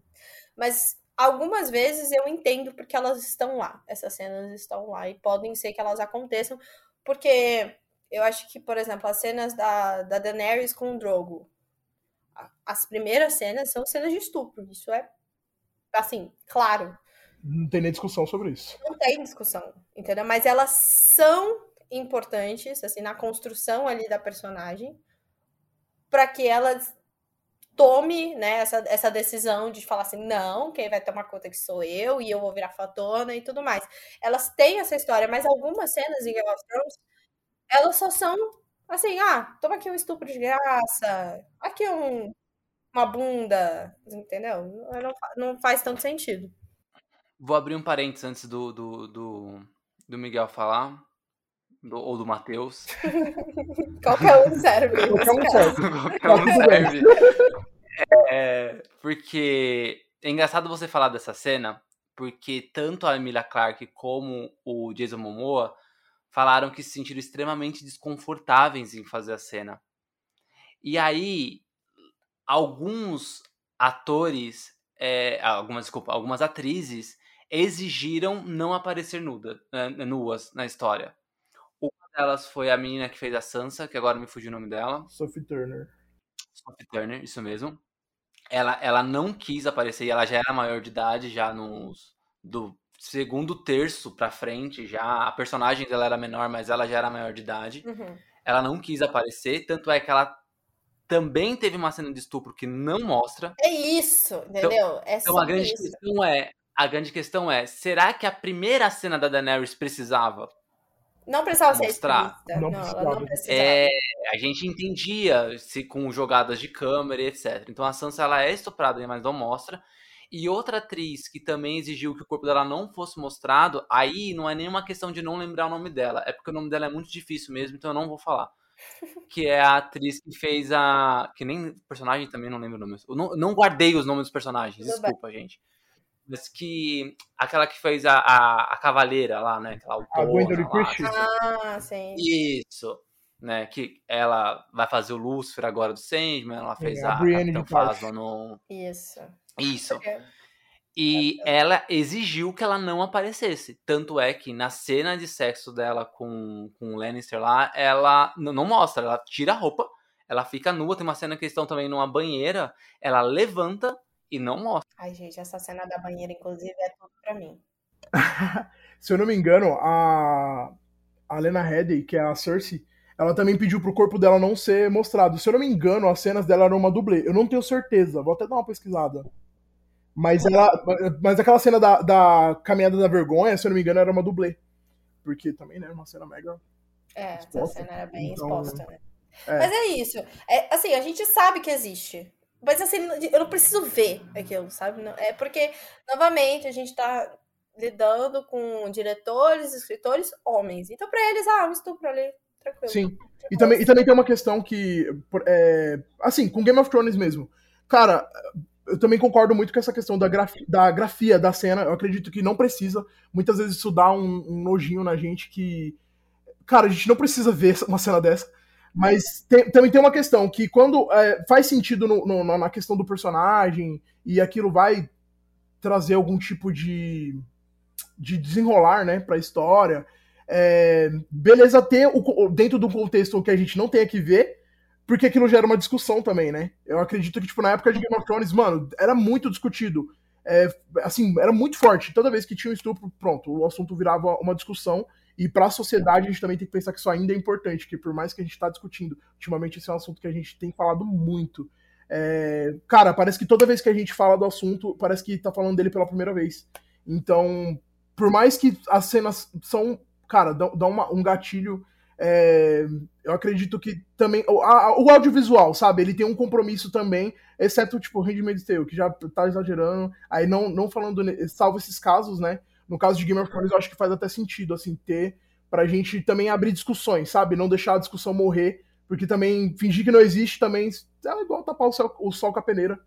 E vai continuar estando ali de fato e a gente precisa discutir, sabe? Então, acredito que também tem um lado, assim, que a gente também tem que lembrar na hora de discutir questão de cenas de estupro. Até trazendo uma outra série, assim, que, cara, tem cenas de estupro que é muito gratuita e, assim, eu não gosto de ver de maneira nenhuma. Eu, inclusive, tô atrasado nessa série. É Outlander, não sei se vocês já viram. Mas, gente, tem, tem, assim, umas duas cenas de estupro que fazem sentido pro contexto e depois tem várias outras que não fazem. E que, assim, cara, juro, é, é, são personagens que eu gosto muito. E é horrível pensar nesses personagens passando por isso, sabe? Porque é gratuito, não, não é nada que muda a história deles, sabe? Tipo, não, não não tiram eles de um ponto e leva para outro. É só para mostrar que aquilo acontecia naquele período, sabe? Simples uhum. assim. E é horrível de ver. Ah, é, eu, eu, eu, eu acho que explicitamente não precisa. Eu acho que a cena, por exemplo, do, do Drogo e da Daenerys, eu acho que ela foi muito forte. Né? Acho que não precisava. Mas eu acho que o audiovisual ele tem outras formas de mostrar isso, né? Assim, tem que ter no roteiro. Se, se, tá, se, se dentro do contexto histórico faz sentido, tem que ter um roteiro, sabe? É... Mas eu acho que não precisa mostrar. Você tem sons, você tem sombras, você tem luz, você tem N outras formas de fazer uma composição de cena que não precisa ser o, a, a mostrar o ato do estupro em si, sabe? Perturba igual, né? Que perturba, perturba igual. igual, mas acho que a, a, questão, a questão de perturbar, eu acho que ele, se tá dentro do contexto da história, faz sentido. Agora, por exemplo, cena de sexo. Ou corpo, geralmente é de mulher, né? O Game of Thrones deve contar no dedo de uma mão quantos pintos apareceram. Uhum. E não eram né? pintos das pessoas que estavam lá, porque a maioria usava dublê também, tá? E também, sei lá, tem prótese, é fácil de você disfarçar isso com maquiagem. E agora, tipo, mulheres nuas, full frontal, sabe? Com a série inteira. Então, tipo, eu acho que talvez não, não. Eu acho que não precisa colocar essa cena, sabe? Não precisa ter né, esse corpo à mostra.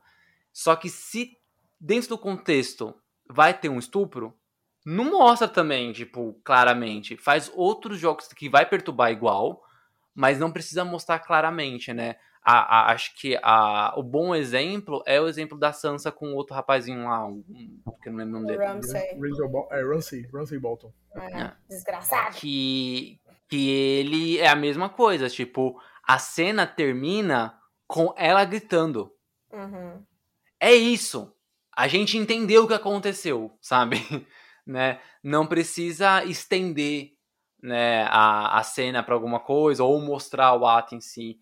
Então, é, se a série não mostrar a cena de sexo, mas mostrar um estupro, tipo, claramente assim, eu vou achar que, nossa, pisar, eles passaram muito da linha. Muito. Uhum.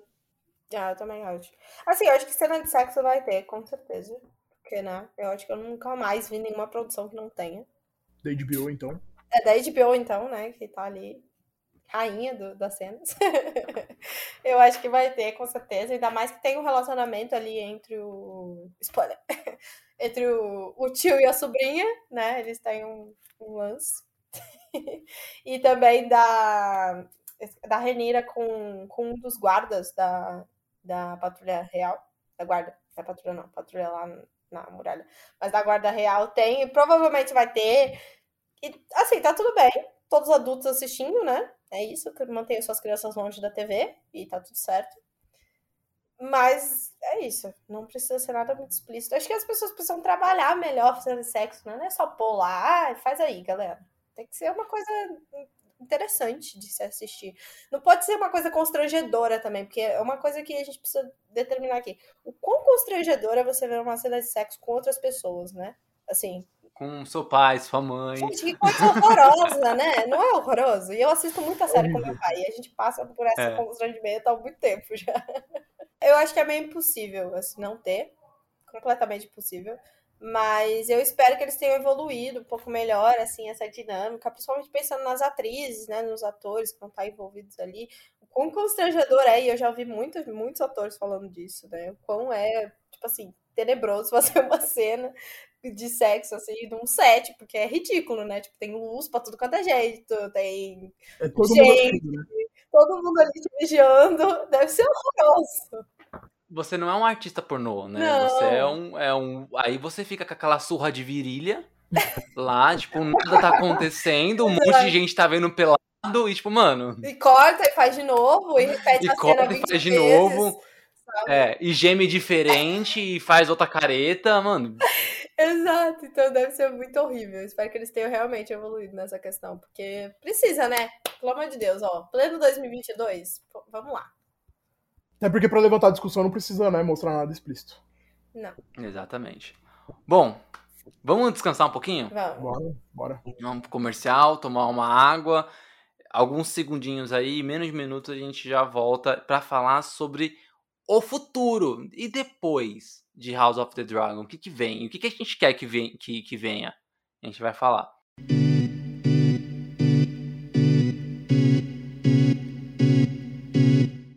Você, me conta uma coisa. Você já teve algum problema no trabalho? Ou teve contato com alguma história de alguém que sofreu humilhações dentro do trabalho? Ou que vivenciaram momentos absurdos com chefes destratando, sendo preconceituoso ou visando o lucro acima do lucro? É, eu também.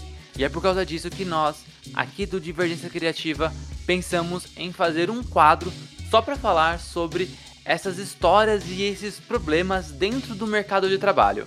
Então nasceu o TED, Trabalha Enquanto Eles Dormem, onde toda primeira quinta-feira do mês eu conto histórias pessoais, minhas vivências dentro do mercado de trabalho ou mesmo em entrevistas de coisas que eu presenciei ou que vivenciei que são absurdas.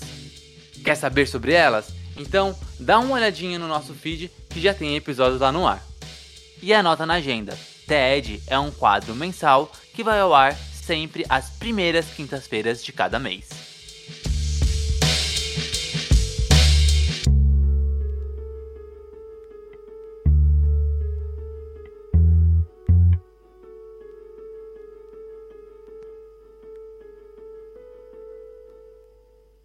voltamos, voltamos agora para falar sobre o futuro de Games of Thrones na, na HBO, provavelmente na HBO Max, agora que tem esse canal de streaming. E aí, uma dessas coisas do futuro que vai rolar é a série do, do Jon Snow que. Que eu já sou hate. Eu já sou hate. Ela nem nasceu e eu já quero que ela morra.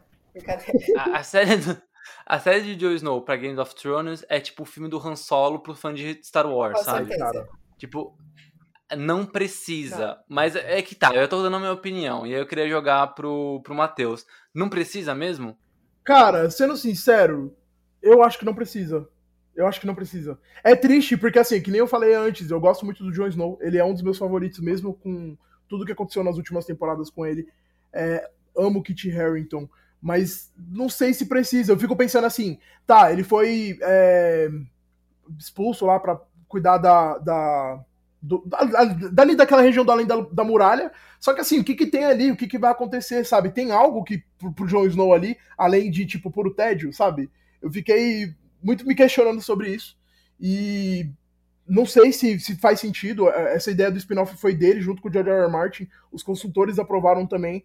É, então não sei se, se vai fazer sentido, assim, numa linha cronológica, até depois do, do que o George tá planejando para os livros, não sei não sei se faz sentido, sabe? Eu acho que é a, a típica história que a gente precisa de mais para saber se aquilo faz sentido, sabe? É, então, eu, eu, eu tenho minhas dúvidas também, porque, tipo, fechou o arco dele, né? Sim, fechou, encerrou e parece que não tinha nada para acontecer ali. Além de, sei lá, coisas triviais, sabe? Eu vou ser sincero que eu acho que nenhuma história que fosse uma sequência direta dos acontecimentos, eu acho que caberia. Eu não quero saber do, do, do, do Bran sendo o novo rei, eu não quero saber de ninguém ali. Se eu fosse ver esse universo mais pra frente, seria alguns anos depois. Aí tudo bem, sabe? Mas esses personagens de novo, eu não sei se eu queria ver. E aí o Jon Snow é justamente um dos personagens que, tipo, não tem nada para ver ali, só tem que. Gelo, o Gente, Snow. acabou, e o- todo mundo e- morreu, acabou. pelo amor de Deus. Sim. Ele quer ver o quê? Qual, qual, qual que é o nome do boneco de neve lá do Frozen? O Olaf. Olá, então faz, vai fazer um crossover com eles, aí funciona, sabe? Mas, tipo, Aí eu, não tem. aí eu assistia. Eu também assistiria. Não tem. Não tem. Por quê? Por que, que você odeia a Gia já, sério? Ai, gente, eu não sei, assim, eu acho que eles construíram um Jon Snow tão legal. Eu gostava muito de Jon Snow. Jon Snow era um dos meus personagens favoritos. Porque, né, o Jornada do Herói clássica. A gente é o arroz com feijão que a gente não, não nega de pra lugar nenhum. Então eu gostava do, do Jon Snow. Mas eu acho que depois, e principalmente a gente já falou disso, né? Depois que ele ressuscitou, ele não serviu pra mais nada. Ele era só um corpo andante pra lá e pra cá. E só. Então eu acho que não tem mais o que falar dele. Pra mim ele já tinha que ter morrido. Personagem inútil, sabe? Não, não tem mais o que falar. E essa coisa de, ai, o que tem pra depois na muralha? Não tem mais nada. Porque o- os White Walkers lá, o pessoal já matou todo mundo que tava por lá. É, então, não tem nem esses bichos mais. Não vai, vai pra Não tem onde? mais Não- criatura, não tem mais. é, Os povos que tinham, que tinha o Craster ali depois da muralha, também não tem, porque morreu tudo. Eu acredito que se fosse pra dar continuidade em alguma história de personagem de Game of Thrones, seria a Arya. Porque a Arya. É, ela, ela tipo, simplesmente fala, cara, eu não quero viver essa vida que vocês estão vivendo aqui em Westeros, não. Eu vou viajar, eu vou conhecer o lado leste, que ninguém fala nada sobre o lado leste de Essos, né? Que é o. o... Minto, Essos, Essos é onde é o lado leste. Na verdade, eu ia falar Planetos, que é o. Onde, como que a gente determina que chama aquele mundo. É, cara, ninguém. nin- É, ninguém sabe o que, que tem lá. Então, tipo, seria uma coisa interessante, sabe? Provavelmente deve ter algo lá que é interessante, alguma profecia, sei lá. um- Ali tem coisa é. interessante. Né? Porque ela vai estar meio navegante, né? Ela é muito animéria, né? A história Muita animéria, exato. Então, faria muito mais sentido essa descoberta, né? De outros continentes, de ter outros povos, sei lá, outras criaturas. Mas assim, o Jon Snow pra mim não acrescenta em nada, então pra mim essa série pode cancelar. Foda-se essa série pra mim, sério. Eu não vou assistir, inclusive. Se tiver, eu não vou assistir. Eles vão ter que me. Eu acho que vai. Não vou, eu vou. Eu só vou assistir, tipo, se tiver alguma coisa muito útil no meio da série, mas eu não vou. o Olaf não. vai aparecer. Ah, se ele apareceu, eu tô lá, com certeza. A Frozen. Na verdade, a rainha da noite era a Frozen, sabe? Tipo, A mulher do Rei da Noite. imagina? Mas Nossa, seu o crossover. Nossa, por favor, pra ontem, na minha mesa. Mas a única coisa que eu acho que pode ser interessante, caso te- tenha, mas eu não sei se ele, como que eles vão fazer pra amarrar isso, seria realmente eles irem mais a fundo ali na, na neve, né? No, no lugar lá que é só gelo, meio que Antártico, né? Que também não tá mais tão só gelo, né? Pelo aquecimento global. É, e aí eles descobriram alguma coisa mágica. Porque tem todo um, Tem uma lenda, que eu, eu, eu acho que é uma lenda mesmo. De um cara que ele andava em cima de uma aranha gigante. Então, tipo assim, tem uns bagulho bizarro lá pra cima. Mas é que o jeito que terminou a série fez com que a gente acreditasse que tudo que tava lá pra cima não existe mais. Eu acho que até, até tudo bem, tipo, a gente ter essa percepção. O problema não é o ambiente, é o personagem. Também. Quem vai executar a tarefa, né? É, que se fosse qualquer outro personagem, assim, ah, vou, vou descobrir. Se fosse a própria área, por exemplo, como vocês falaram, sabe? E ao invés dela ir pro mar, ela fosse pro norte, além da muralha, que também não existe mais, mas se ela fosse, sabe, pro norte, vamos supor.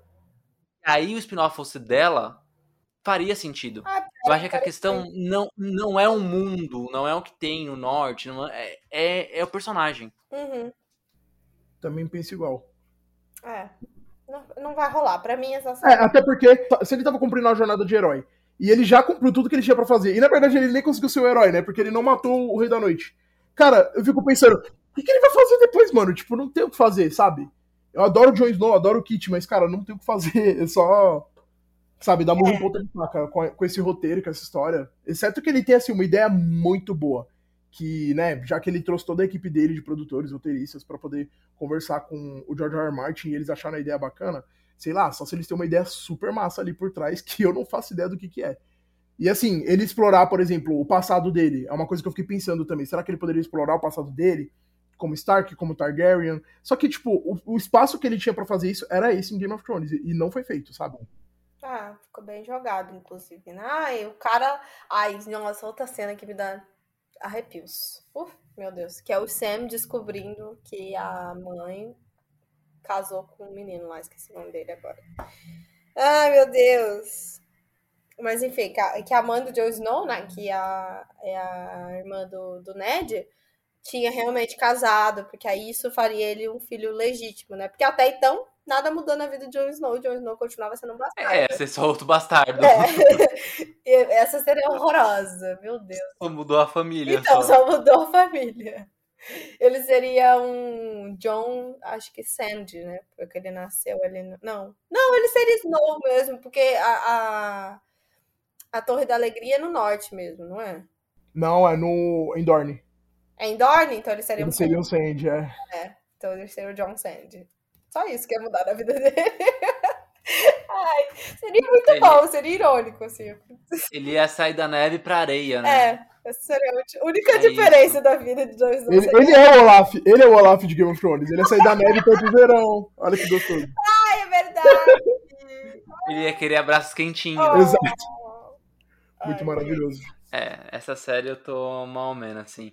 E aí teve aquele esquema também da, da HBO ter recebido 20 ideias, né, Uhum. pra spin-offs. Teve um que eu acho que não tá aqui na pauta, mas que eu achei muito bizarro, que seria tipo os, os sete e alguma coisas, né? E aí seria tipo uma história de super-herói dentro de Westeros. Como é que é? É, é, É o quê? Da é fé tipo... sete, isso? Oi? É da fé do sete, será? Não sei se era isso, mas tipo, sei lá, serão, eram sete personagens que eles representam esses deuses, né, que eles falam. Ah, E aí tem lá a dama, o rei, não sei que quem, não sei quem mais, não sei quem mais. E aí eles iam fazer. E aí seria uma série de super-herói. Meu Deus, gente, gente. que loucura é essa? Juro. Mas é, são os É. símbolos da fé do sete, né? Da, da fé do, E- de é. É, tem um... Ah, tem um monte lá. São sete. No final eles são sete. E na verdade eles são um só. É muito bizarro. Tem um representante pra cada, né? Por isso que seriam super-heróis. Tô aqui pensando como que isso ia funcionar. Meu Deus. É, É. os Vingadores. Seria bizarro, seria bizarro demais, cara. Tipo o Tokusatsu do Game of Thrones. Nossa, meu Deus. Mas, assim, as ide- tiveram muitas ideias, né? A a HBO fez alguns pilotos e tal. Muita coisa não foi pra frente. Que tinha até uma série sobre a longa noite. Que é, além daquele episódio horroroso que a gente assistiu, é um período na, na história ali de Westeros, que, de Westeros que realmente tudo ficou escuro, né? E porque os White Walkers estavam dominando Westeros muito tempo atrás, tá, gente? Bota muito mil anos aí antes de Game of Thrones. E iria contar sobre essa, essa era aí dos heróis, que é quando o... tem a lenda lá do rapaz que forjou a espada no coração da, da esposa. Isso, todo esse Essa eu ia esquema. curtir ver, hein? E aí Essa não rolou. E aí ninguém gostou dessa ideia e não aprovaram. Essa eu ia curtir. Ah, mas o Jon Snow aprova. É isso que me irrita. Isso É. que me irrita. Mas, é, mas essa eu ia curtir, velho. Essa seria legal pra caramba. Uma série de terror, saca? Hum, não, ia ser. Hum, ia Mas verdade. terror, terror mesmo. Ah, eu acho que ia ser. É assim, é porque não, não acontece muita coisa nessa época, né? Só realmente essa virada aí dos heróis, né? Que é esse rapaz do, do Azor Ahai aí, que vai lá e liberta todo mundo. Essa época eu entendo até como uma época meio primitiva de Westeros, né? Tipo assim, É. a galera era isolada, tipo assim, as famílias, né, no caso, eram famílias isoladas, cada uma no seu cantinho, tinham vários sub-reinos, então, tipo, acontecia essa longa noite. No planeta o tempo passa diferente, as estações são diferentes, Ah, então, sim. tipo, esse período é, que eu, eu acredito até que é um período meio jurássico, assim, toda vez que eu leio sobre isso, eu, eu penso, assim, uma coisa, assim, muito antiga, assim. Parece. É, parece uma coisa assim, tipo, que, cara, tava todo mundo muito longe, eles estavam passando um inverno infernal e que não acabava nunca, que durava, assim, muitos e muitos anos. Uhum. E eu acho também que, que seria um ritmo muito lento, talvez, para acontecer as coisas, porque os personagens talvez não tinham tanta relação, eles só viveram esse inverno, sabe? Acho que é até por isso que não, não foi muito para frente. Se eu não me engano, esse é o período que a muralha foi, foi forjada, que é até o Bran Stark primeiro. Que, que pode a muralha, então, tipo, acontece esse rolê. Então, imagina, é uma série em que a gente descobre como a muralha foi forjada. Eu, eu ia achar massa, hein? Até porque tem uma tem uma cidade, isso é verdade, né? Agora não lembro agora o país. Acho que deve ser algum lugar da Rússia, não lembro agora. Que fica 30, no inverno fica 30 dias sem dia. Ah, sim. Né? São, são, são 30 dias que só tem noite só porque, tipo, é o jeito que tá inclinado lá, o, o planeta. Então, não sei a cada quantos anos tem esse período do, do inverno que fica um mês inteiro sem, sem ter dia, né? E aí tem até uma série de quadrinhos que mostra que durante esses 30 dias uma horda de, de vampiros começa a, a ferrar a cidade inteira, porque, porra, são 30 dias de alimento ali de boa, né? Porque não vai ter... Não, não vai ficar de dia tal, não vai ter sol, eles não vão morrer. Virou até filme já. O filme é bem ruim, mas o quadrinho é legal. E acho que seria interessante alguma coisa nesse, nesse sentido, sabe? Tipo, o inverno chegou, tudo noite, e aí não só os White Walkers, mas tipo, todos os seres místicos ali das trevas aparecendo, sabe? E eu, nossa, eu, eu, já ia pensar numa série de terror muito louca. Eu tava pensando aqui, né? É, vai ter muita série animada de Game of Thrones. Essa é uma ideia que funcionaria legal numa animação. Eu tava pensando é, assim, tipo, audiovisual em live action, cara, eles iam dar um jeito de cagar e estragar tudo por conta dessas cenas noturnas. Eles iam dar um jeito de estragar tudo. É, tem como executar direito, né? Mas assim, o problema é, dependendo de quem for produzir, talvez ficasse horrível, mas numa animação eu acho que isso ia ficar excelente, hein? É. Boa, também acho. Quais são as próximas, Matheus, a receberem sinal verde? Você tem informações privilegiadas? é, bom, eu sei que a série do, da Serpente do Mar que é o Corvus Velaryon, que a gente vai ver na série de House of the Dragon, foi aprovada. É, ele é um aventureiro, né? Então, assim, ele recebe esse nome de Serpente do Mar. E a gente descobre nessa série mais ou menos o que, que rolou. Eu confesso para você que não é uma história que eu acompanho muito, porque dos Valerianos, dos Targaryens, são meus favoritos. Então, sei que é uma série que recebeu o sinal verde. A gente não sabe ainda se o mesmo ator vai interpretar o mesmo personagem, mas como essa história pode passar antes da, da Dança dos Dragões, eu acredito que pode ser que eles decidam seguir por um outro caminho, sabe? Trazer outra pessoa, talvez mais jovem, para fazer o é, personagem. Jovem, né? É.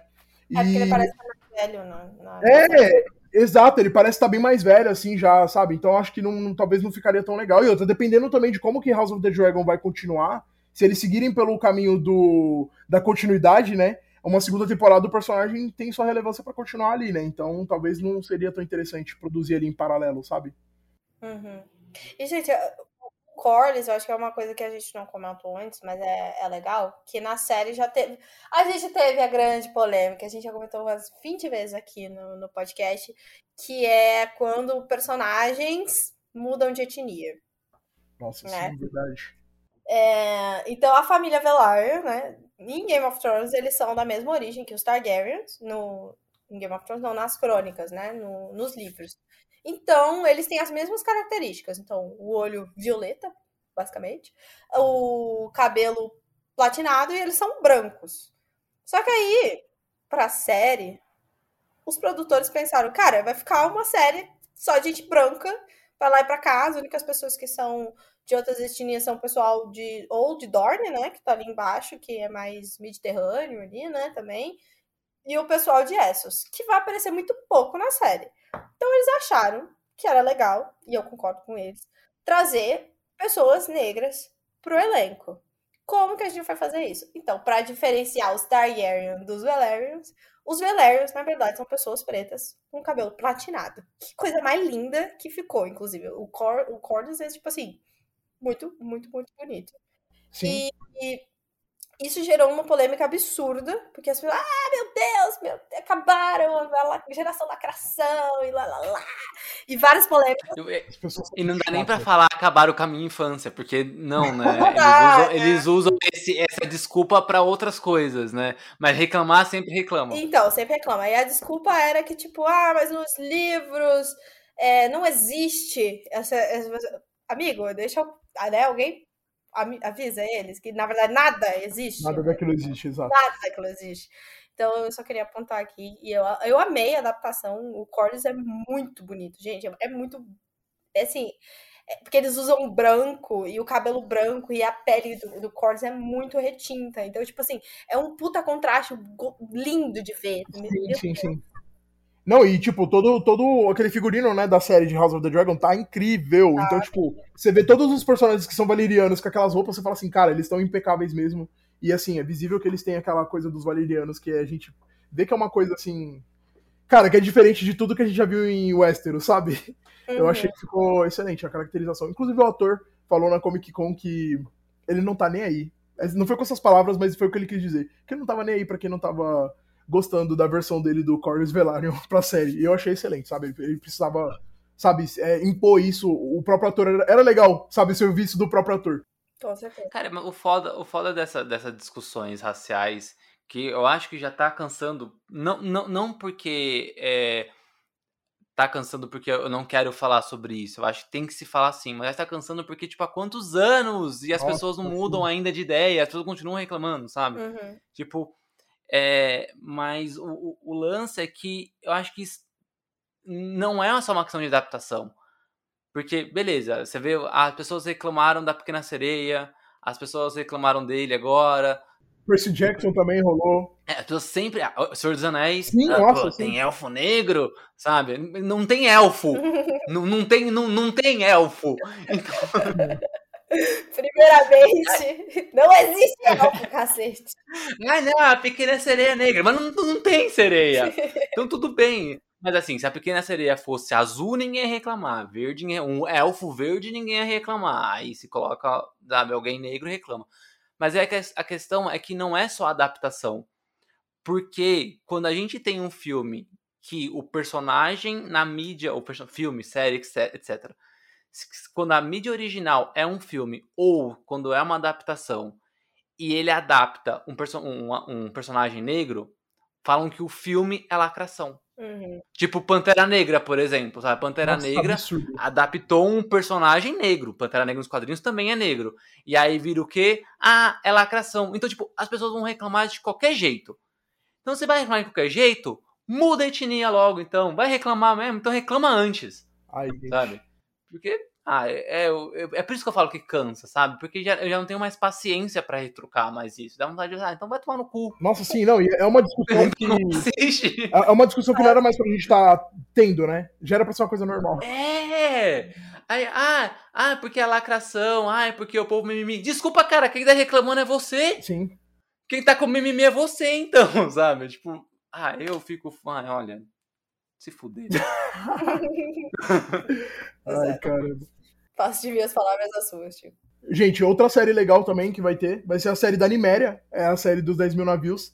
É, a Niméria, para quem não sabe muito sobre ela, ela foi uma princesa guerreira dos Ruinar. Foi, a, a Niméria, inclusive, é a heroína da área. A loba dela chama Niméria por causa dessa personagem. Ela deixou as terras delas após os valerianos elas conquistarem. E ela, ela, tipo, cara, reuniu uma frota enorme de navios e ela levou o povo para Dorne. Inclusive, ela é uma das pessoas que procederam os Dorneses, né? E ela criou aquela aliança de casamento com Mors Martel. E essa é uma série que eu tô empolgado para ver. Porque Dorne foi muito mal utilizado em, em, Game of Thrones. Tem uma personagem, inclusive, que é a Ariana Martel, que é muito importante nos livros. Ela não faz parte da série. Ela é uma personagem. Vamos, vamos falar assim que de nível. Hum, de nível não psicológico, como que eu poderia colocar? De nível de astúcia, ela é um pouco parecida com a Cersei, sabe? E uhum. é uma personagem que eu acho que a gente mais perdeu por não ter em Game of Thrones do que ganhou com a falta da adaptação dela. Então vai ser legal, assim, tipo, ter um pouco do, do da Niméria, dos Martel, do, de Dorne, sabe? Na série. E essa eu tô bastante empolgado para ver. Eu vou contar que Dorne é, foi um dos lugares ali que eu mais curti, assim, de ver a estética dele, porque quando a gente fala de, de Game of Thrones, a gente lembra muito da Idade Média, né? A história se passa em um mundo aonde é baseado na nossa Idade Média. Então, na nossa não, porque o Brasil quase não viveu isso. Mas, tipo... É, o Brasil foi invadido em 1500, estava é, bem no finalzinho da Idade Média. É.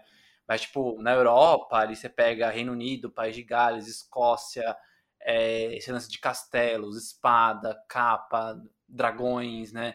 Então, é, e aí você vai para Dorne, onde não é isso, sabe? É um esquema mais Oriente Médio, Sim. mais Índia, Turquia. Uhum. E, cara, eu gosto muito, muito, muito, muito da estética. Aqueles figurinos locais. Incríveis. E é legal também que Nossa, dá um contraste, né, muito. né, com o resto do elenco, porque o Game of Thrones mesmo já é um elenco predominantemente branco. Aí quando chega os dorneses, eles já dão um contraste, assim, que, cara, é muito legal ver um contraste porque parece com o mundo real, sabe?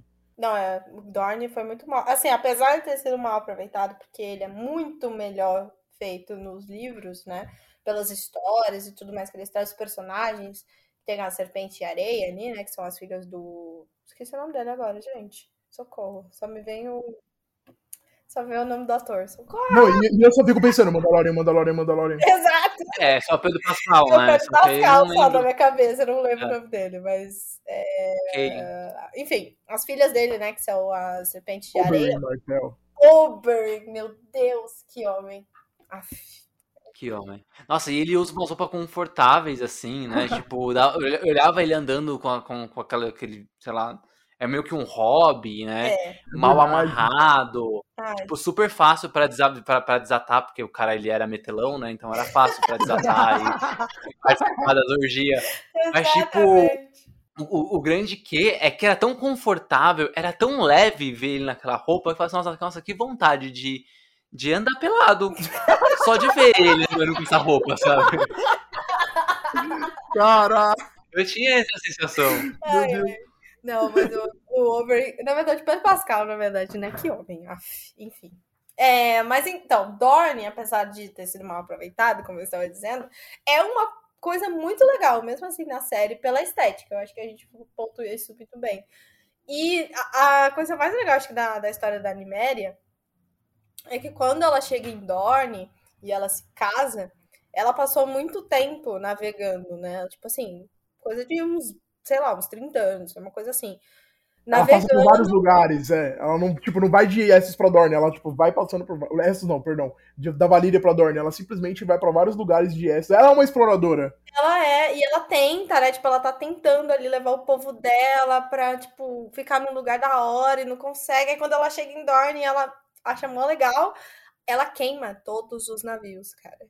Tipo assim, é aqui que eu vou ficar, sabe? Isso é muito bonito. Eu queria muito. É muito simbólico, né? É muito simbólico.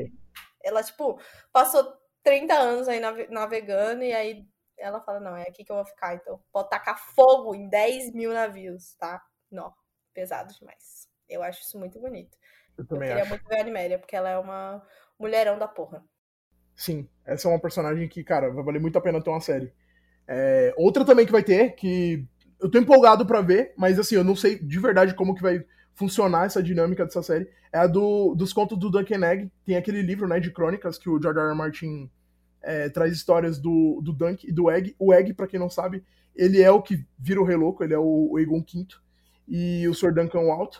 E vai mostrando, né, como que o, ele se torna o, o, comandante da Guarda Real e como que ele vai se tornando o rei de Westeros, quais os ensinamentos que ele vai ganhando, é, passa até 90%, 90%, 90 anos antes de GOT.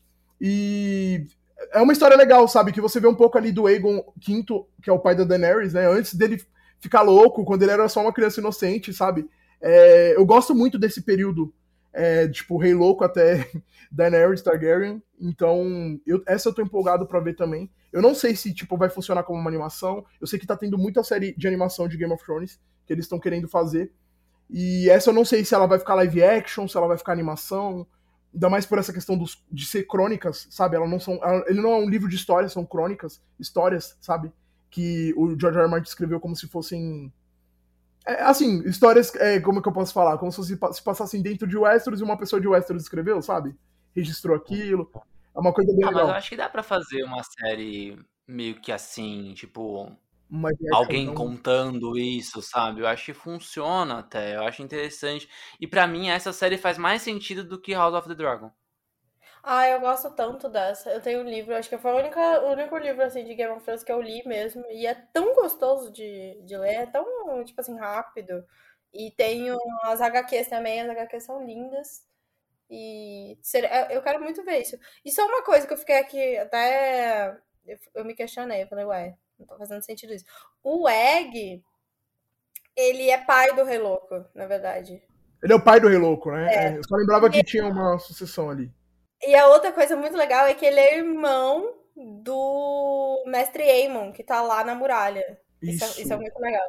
Ah, pode Isso, crer, é isso, verdade. Isso, Isso isso. é muito massa. Tipo, o Mestre Aemon é muito velho, cara, porque o irmão dele é, tipo, pai do, tipo, um rei que morreu, sei lá quantos anos. É legal, né, que no começo, no- começo de Game of Thrones, o, o Mestre Emo, ele tem muita, muito carinho por esse irmão, né? Porque é o, é o Egg. Uhum, uhum. O Egg é um É- fofo. É, tanto é que ele morre, ele morre bem velhinho, né? E ele dá uma. uma é, ele tá bem senil, ele começa a delirar, né? Antes de morrer. E ele chama pelo Egg, né? Uhum. Bem bonita essa parte. sim, sim. É muito fofinho. Ai.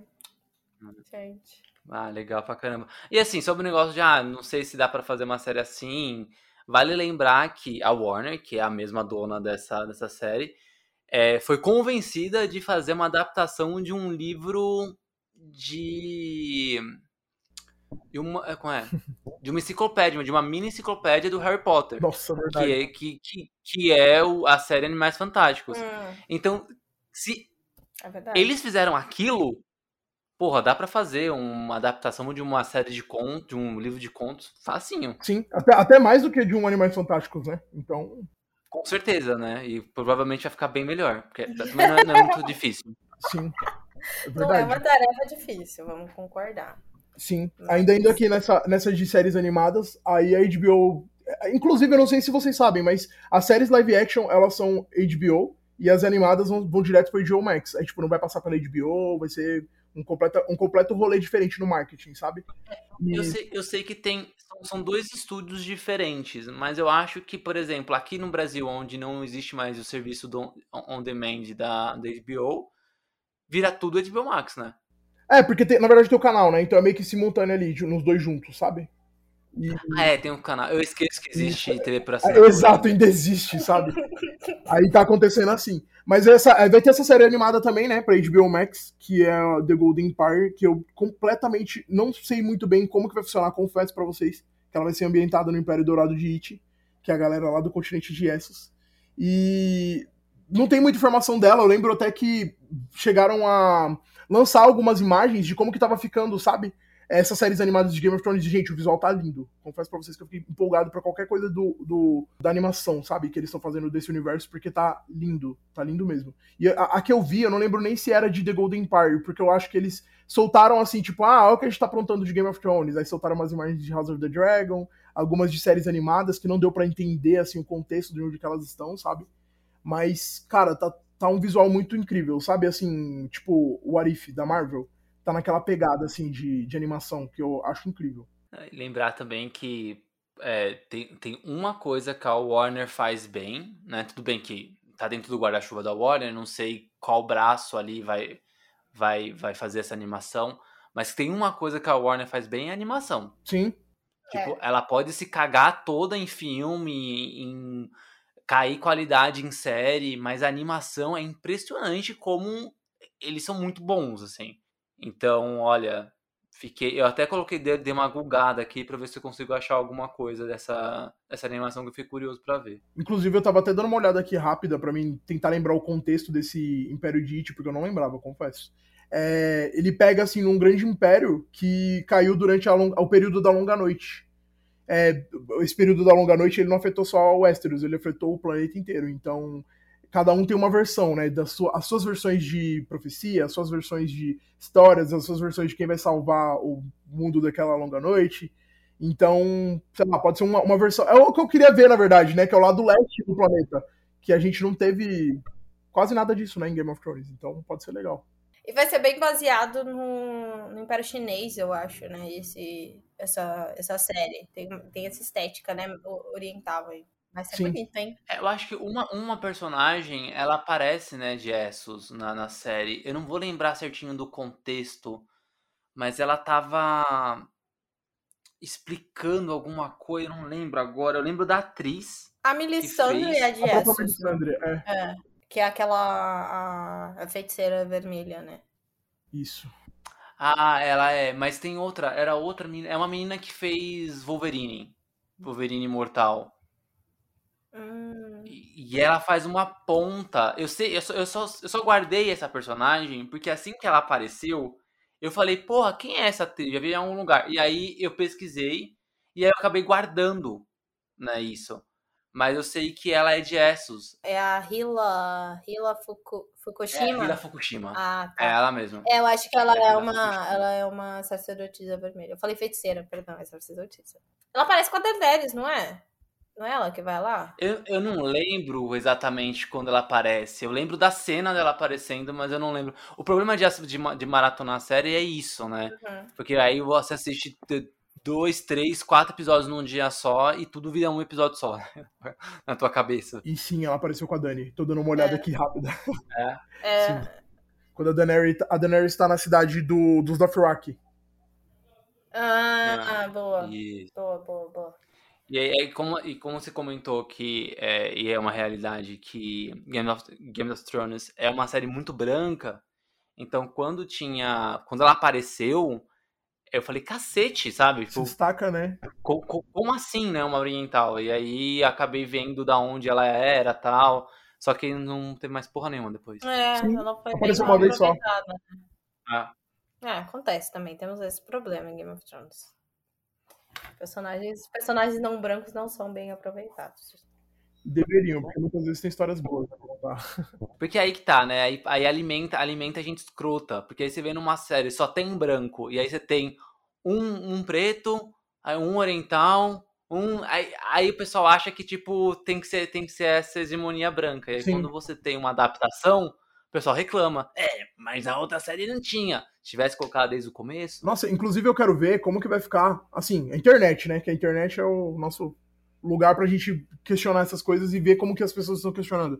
É, com o Game of Thrones, Game of Thrones não, House of the Dragon e Senhor dos Anéis saindo juntas.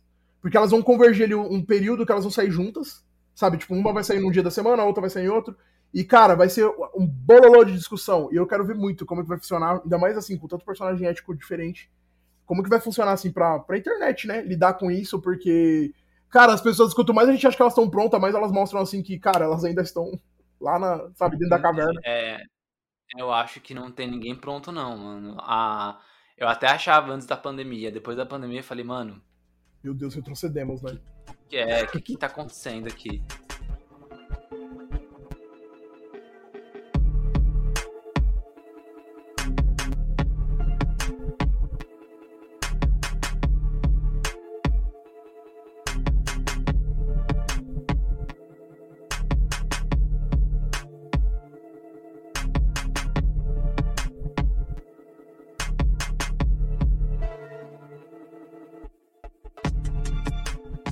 Falamos da, da- do, do possível futuro, do futuro, e aí agora a gente tem outra coisa que é futuro, mas aí eu acho que é mais incerto, né?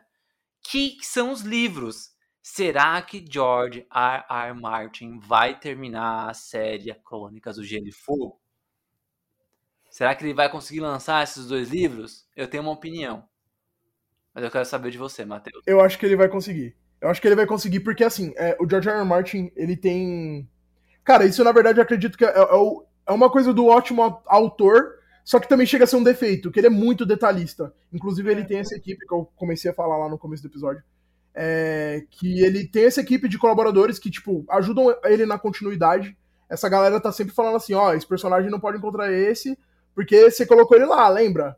Ele, ele tem toda uma equipe que ajuda ele com essa escrita, e são pessoas igualmente competentes, né? É, alguns livros dele que, que foram lançados assim ultimamente, é, assim, de mapas, de ou de complemento, de complemento de algumas histórias, esses colaboradores ele chega a acreditar, sabe, no, no- na autoria do livro. Então, assim, ele tem essa galera que é muito forte por trás, e eu acredito que ele consegue lançar e que ele já tem muita. Ele já declarou, né, que ele tem muita coisa escrita.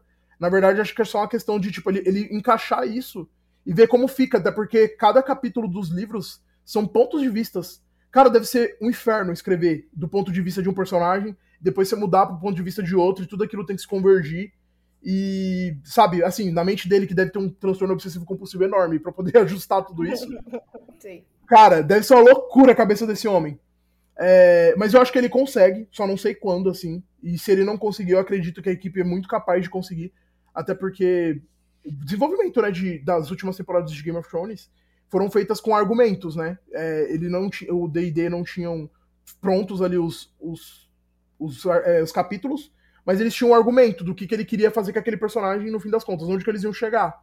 Então eu acho que, tipo, isso já norteia bastante, sabe? Uma equipe que já tá trabalhando ali, sabe, tipo, ano após ano, e a vida deles é isso, sabe? Acho que eu já falei, né, minha opinião, mas eu acho que ele tem muito potencial para finalizar. Eu acho, e aí eu, eu acho que que é uma esperança talvez de fã, que ele já terminou, na verdade. Mas ele tá afinando as coisas, sabe? Tipo, ele já escreveu tudo que era muito essencial. Agora ele só precisa lapidar esse diamante, sabe? E, e, isso leva muito tempo. Que nem você falou, o Matheus falou. Tipo, ele é super detalhista. Tanto é que esses consultores, é bizarro, ele consulta, ele chama os consultores para saber, tipo, cor do olho dessa pessoa, sabe? Porque ele não lembra mais, claramente, né? Um velhinho. Ah, cara, mas isso, isso eu acho uma sacanagem do cacete, mas tudo Mas bem. ele faz isso, então, tipo, você imagina como é que é, como é, que é pra um cara finalizar uma coisa que tem 200 milhões de personagens e... E tem, tem uma complicação muito grande que ele já falou, ele já comentou, acho que em entrevista, que ele se ferrou, que é o nó ali de Mirin, né? Que é a, onde. Eu, eu acho que ele chama isso, nó de Mirin. Que ele fez uma, uma treta tão ferrada aonde a Daenerys está, ali nos livros, que ela ainda tá do, do outro lado, ela não chegou em Westeros ainda, ela tá em Essos, ele fez uma, uma complicação tão grande que tá muito difícil, tipo, tava muito difícil dele desatar essa, essa complicação. Então, assim, eu imagino que ele tá meio que tomando tempo nisso, nessas resoluções de coisas que estão meio truncadas. Mas que ele já tenha boa parte do trabalho, assim, finalizada e tudo mais. Eu acho que boto fé nele, mas, assim, saúde, né? Ele é um velhinho, pegou Covid. É, pegou então... Covid, né? Tem que tomar cuidado. Hoje, então... ainda complementando o que você falou dessa questão do, do Nod Mirim, é, cara, eu, eu, vi uma entrevista dele uma vez, ele falando que ele, que ele se arrepende de não ter feito, assim, cinco famílias principais em um Westeros, ou talvez menos. Ele fez Sim. nove. Nove. Assim, tipo, na, na recorrência do, do, do, Vamos falar dos dias de hoje. Porque, tipo, se você for seguir pro passado, coisas que ele foi colocando em contos, adicionando e enriquecendo, cara, é muita família, é, é muita família, é muito casamento. Tanto que pode ver, tipo, é impossível é, não ter personagem que o nome se repete, porque é muita gente. É. Sabe? Pode ver, a gente aqui mesmo fez algumas confusões. Eu confundi o pai da Daenerys com o vô. É, é tanta gente com o mesmo nome, com, sabe? Um eu nó tenho... assim tão grande. Eu tenho aquele aquele grandão do, que conta a história de, de Westeros, sabe? E, e, é bizarro o tanto de família que tem, porque lá tem uma parte que mostra os brasões, né? Da, das famílias. Mano, é muita coisa. É, tipo assim, humanamente impossível o que ele faz, sabe? Então, é, é, é meio doido. Eu Sim. entendo. Se ele, não ele é terminar. né? Ele é, ele é, completamente. Mas assim, se ele não terminar, tá tudo bem também. Eu acho que tem também uma. Tem uma coisa muito chata, inclusive, que os fãs ficam cobrando ele o tempo inteiro de terminar isso. Eu acho isso muito chato. Porque ele tem outros projetos, ele faz outros livros, e aí quando, quando ele fala, ele fala que terminou outra coisa e que ele não tá trabalhando em Game of Thrones, o pessoal fica puto. Só fica assim, como Sim. assim você não tá trabalhando nisso aqui? Você é um imprestável, não vai acabar com isso? Lá, as pessoas ofendem ele. Saco, muito. As pessoas ofendem muito. Ele. ele. Mano, ele é um velhinho, respeita ele, cara. Sim. Eu trouxe, eu trouxe até uma aspas dele aqui que ele falou na Comic Con agora. Ele falou é. no painel de House of the Dragon, ele falou assim, vocês querem saber de Winds? Sim, estou trabalhando. Finalmente terminei uma penca de capítulos da Cersei, que estavam me enlouquecendo. Agora estou matutando com o Jamie Brienne. Eu acho bonitinho que ele conversa com os personagens na cabeça dele até resolver a situação. Aí ele continua. O trabalho continua, embora não tão rápido quanto muitos de vocês gostariam. E, cara, você vê que o cara tá muito empenhado, sabe? Ele, ele quer trazer o melhor apenas, sabe? Eu acho que a gente tem que dar valor para ele, sabe? E não encher o saco do cara e não cuspir na cara dele, não xingar a família dele, sabe? Que é o que as pessoas fazem. É, as pessoas são insanas, cara. O pessoal enche muito o saco dele. Eu acho isso muito chato. Nossa, Eu ia não escrever só por causa disso. Eu ia falar, trouxa, agora eu não vou escrever por causa de vocês. É. Estou aposentado, vocês que se virem. Vocês que lutam. Cara, ó, eu vou, eu vou primeiro pros dados, né? É a primeira vez. Taxa de Desde a... mortalidade do É, não, nem é isso, nem é isso, nem é isso. Bom, mas é triste, ele vai fazer Bogotá. 74 anos esse Pois ano. é, cara. e ele não é nenhum, e ele não é nenhum velho ativo, ele é gordinho assim, sabe? Ele você vê que ele que- é, ele Ele é um pô, hobbit, cara. Ele é muito hobbit. é, é preocupante, sabe? Pode ser preocupante e tal, mas vamos lá. O, é a primeira vez que um, de um livro para o outro cria tanto hiato, né? É, acho que o, mai, o, o maior hiato foi do quarto para o quinto livro, que foram seis anos, né? Foi 2005 e 2011. A gente tá há 11 anos sem um livro. É um hiato muito grande. E aí, agora eu vou eu vou para uma para uma, uma questão mesmo, por ser roteirista, por já ter livro publicado e, e já por ter é, estudado sobre composição de histórias, sabe? E isso me preocupa muito no, no George R. R. Martin, é que você não, não inventa história enquanto você escreve. E esse é o principal problema, sabe? Tipo, eu entendo que o empenho, eu entendo, ah, eu estou conversando, estou resolvendo, estou... Não, não, cara, você tem que resolver isso antes de começar a escrever. Então, e isso me preocupa porque tenho a impressão de que ele não sabe o que tá fazendo. Não se inventa uma história enquanto escreve. E aí, sendo uma série de sete livros, era pra ele já ter resolvido isso antes de começar o primeiro. Ok, aí eu tô sendo muito, muito até, até muito radical. Não talvez até antes de começar o primeiro. Mas já ter uma ideia muito clara do que quer, né? E a escrita é só uma consequência da história que você já criou. Então me preocupa muito isso, porque dá a impressão de que ele não sabe o que ele tá fazendo, ele não sabe pra onde ele quer chegar. Teve uma uma vez que eu conversei com a Gi, e aí eu não lembro se se foi um episódio, se foi fora, tal, mas eu brinquei com a Gi, eu sou eu gosto de de Cavaleiro do Zodíaco. Eu não entendo por quê, tá? Não é uma série boa, não é, não eu não entendo por quê. É só por pura nostalgia, por ter assistido lá criancinha e continuo acompanhando, né? E tem o, o autor da, da série, a série até hoje existe, os, os quadrinhos, né? É, vários spin-offs são feitos, que o, o autor ele não tá envolvido em roteiro, né? Ele só aprova a história. Tipo, um desenhista, um roteirista mo- mostra pra ele, ele, ah, beleza, faz. E aí faz e ele ganha dinheiro de tabela. E, e aí ele começou a escrever, né? E eu acho que começou a sair em 2011 o quadrinho que era a continuação oficial, né? E aí nessas de tipo não saber aonde quer chegar, o cara demora pra desenhar e aí ele começa a fazer outra coisa, porque ele tem outros projetos e aí ele volta. Então, tipo, um- uma série que já poderia ter terminado em dentro de cinco anos, a gente tá. Quer ver? Deixa eu ver uma coisa. A série dele começou. Deixa eu ver aqui. Em 2006. Nossa. Ela começou a ser publicada em 2006. Ela tá. A gente tá em 2022 e não tem cheiro de que ela vai terminar. Então, tipo. E ele não vai terminar, ele tem 68 anos. Ele ainda é mais novo do que o George R. R. Martin, mas ele também tá indo pro, pro bico do corvo já, entendeu? Então, a, a grande Deus. questão é que, tipo, não dá pra você escrever uma história sem você saber antes. E aí eu acho que esse ato de 11 anos sem lançar o livro, né? E ainda chega numa Comic Con e fala: "Ah, acabei de terminar alguns capítulos, agora estou vendo de Pra mim isso é super preocupante. Né? Então, eu acho que a história não vai ser lançada assim, ele não termina, ele não lança nem o sexto. Profetizou.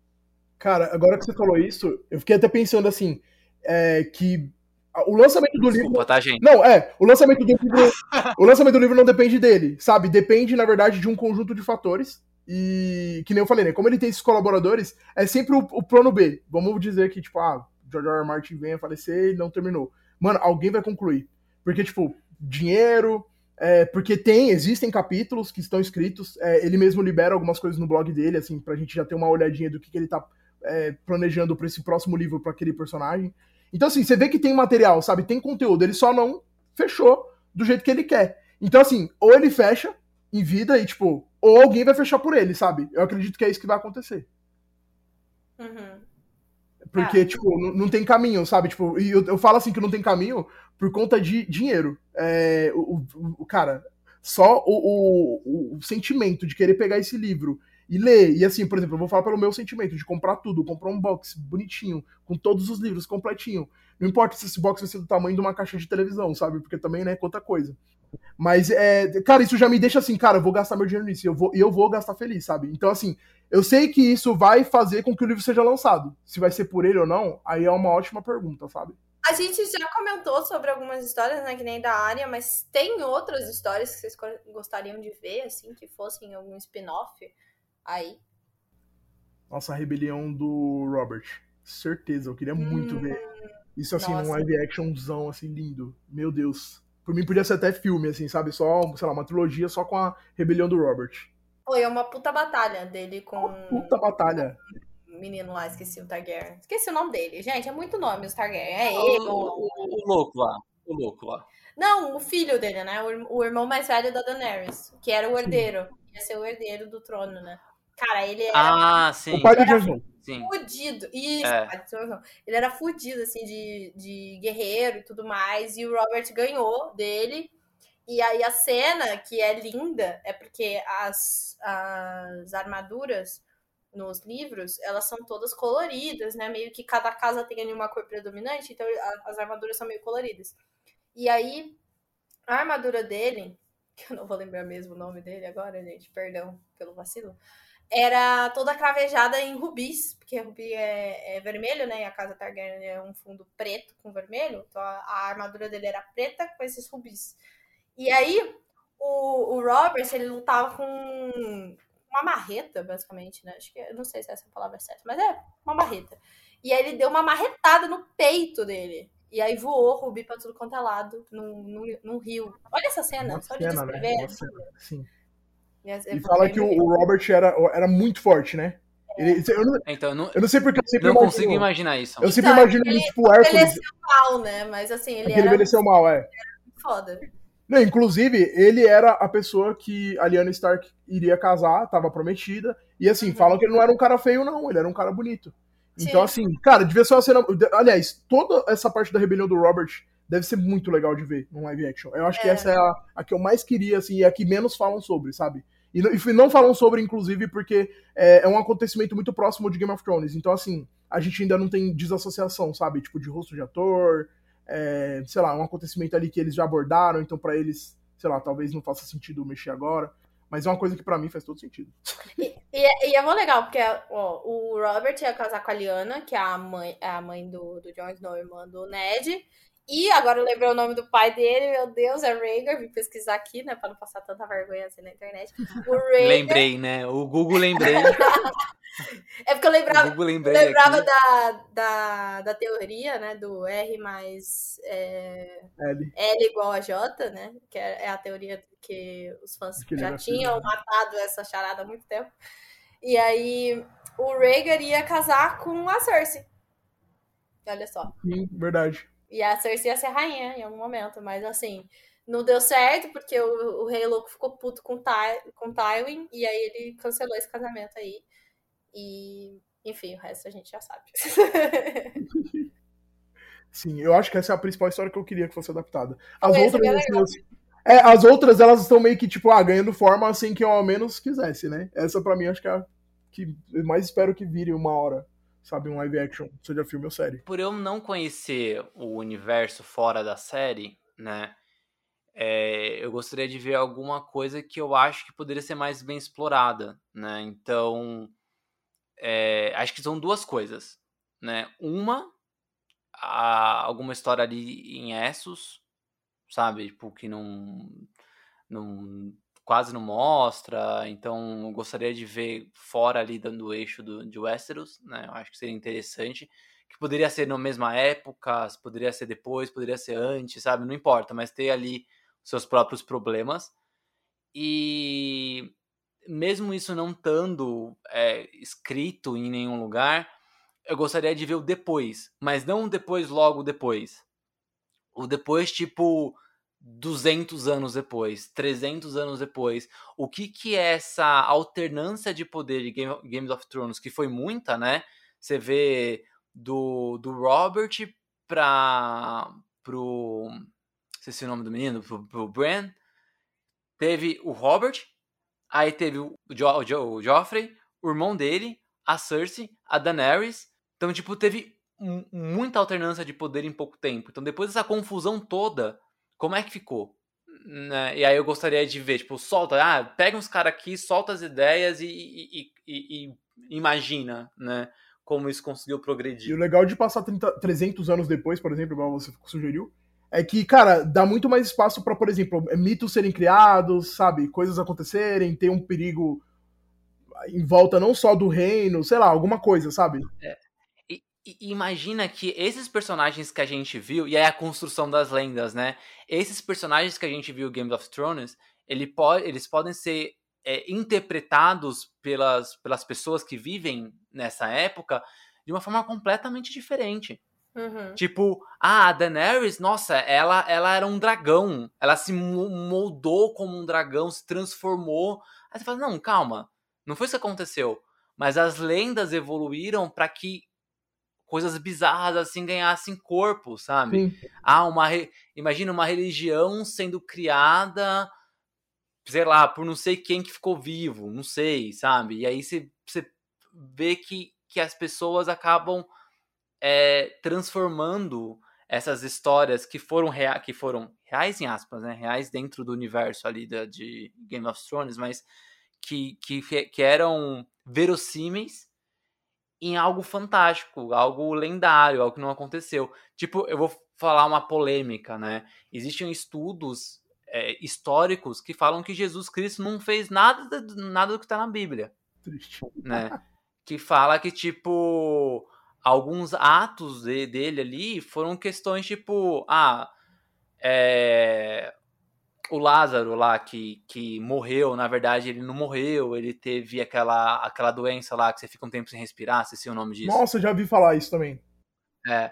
Então, tipo, e o Jesus ele sabia, ele tinha sacado, ele era meio, ele era médium tal, então ele sabia que, que, que o cara não estava morto é, que o andar sobre as águas, na verdade, ele não caminhou nas águas, era só a, um banco de areia, e como ele vivia ali em Carfanaum, ele sabia que naquela época do ano a maré baixava e o banco de areia surgia, e aí ele, em vez de atracar o barquinho dele na, na, na margem, ele deixava lá no meio, senão o barco ia, ia atolar, e aí ele ia andando, né?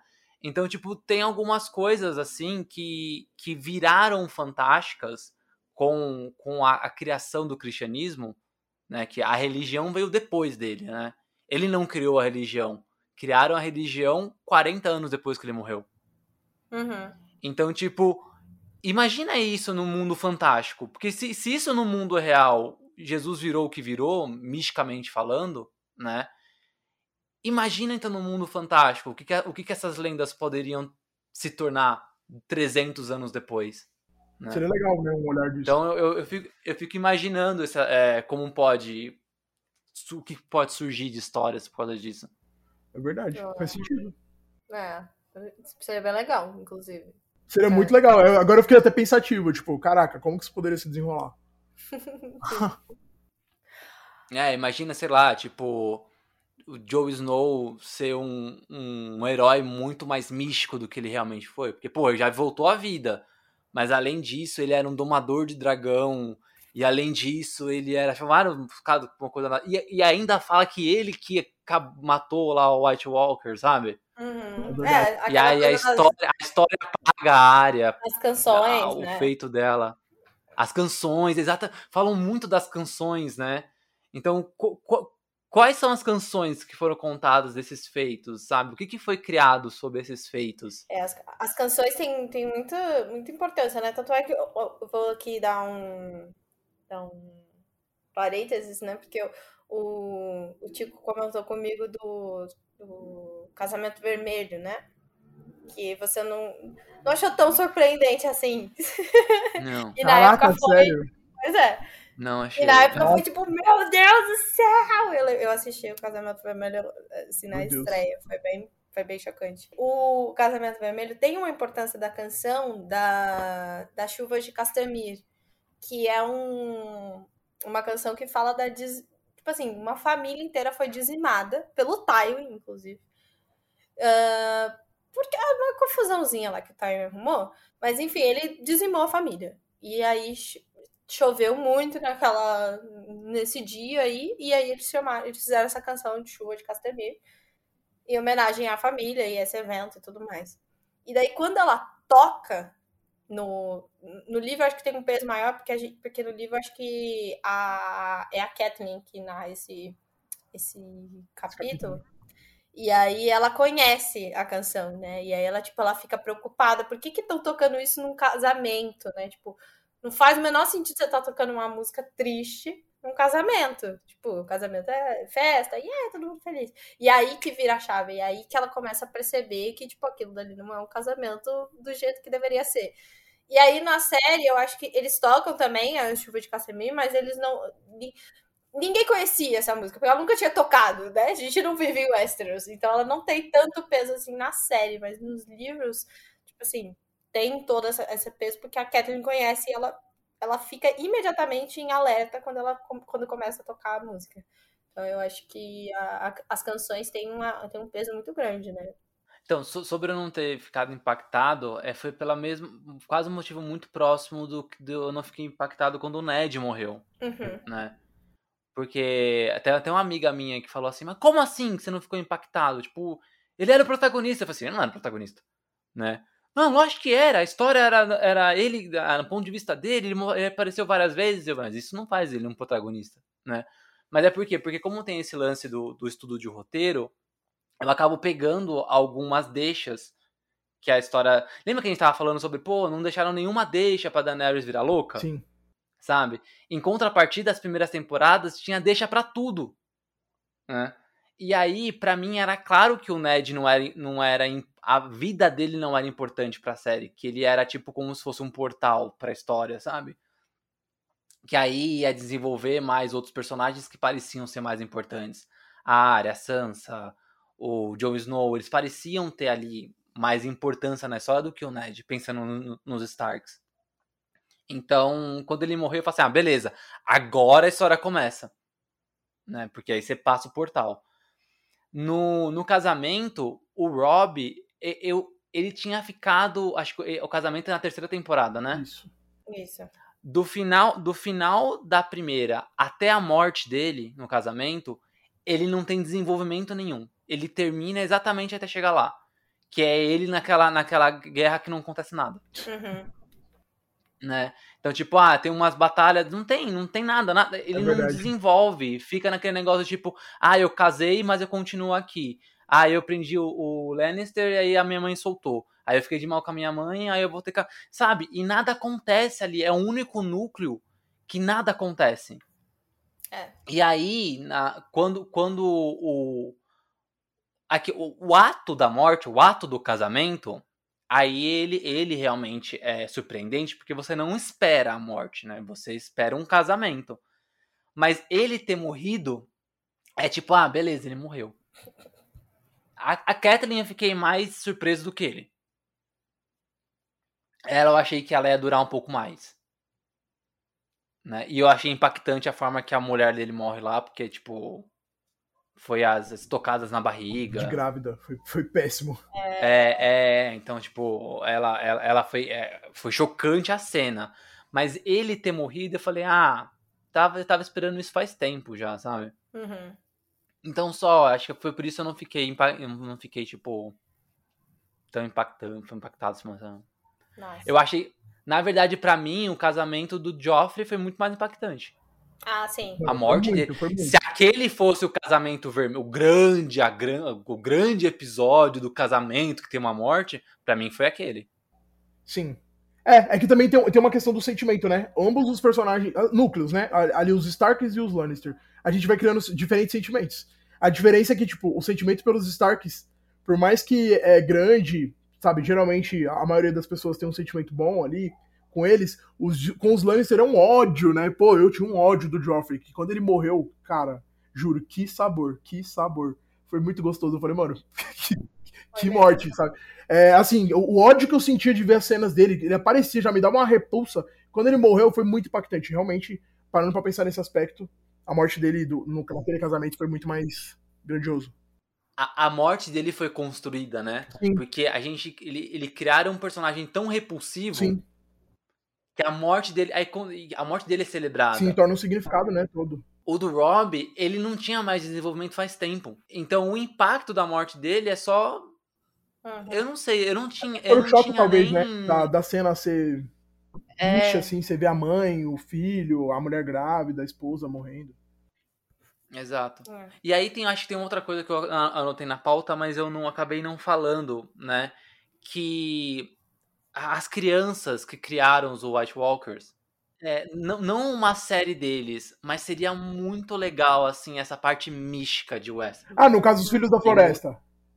E é, os Filhos ah, da Floresta. Ah, achei que eram os Crossers, que é o que ele dá lá pros White Walkers pra criar não. o... Ah, não, então. Não, não, foi o, o que criam os White Walkers, né? Que ah, mostra lá que eles criaram para combater os humanos, que os humanos que ferravam eles lá, caçavam, sei lá o que faziam, e aí deu errado porque White Walkers eram bem piores do que qualquer do, do, que os humanos em si. Ah, tá. Mas Ah, isso é bem legal. E, então esse os Filhos da Floresta, acho que seria legal, talvez uma animação, não sei, sabe? Sim. Mas para mostrar essa parte mística de Westeros, é, elementais, essas coisas que eu acho que o, o que o que eu gosto dessa série também é que é uma série de fantasia, mas não é que a história está dentro da fantasia.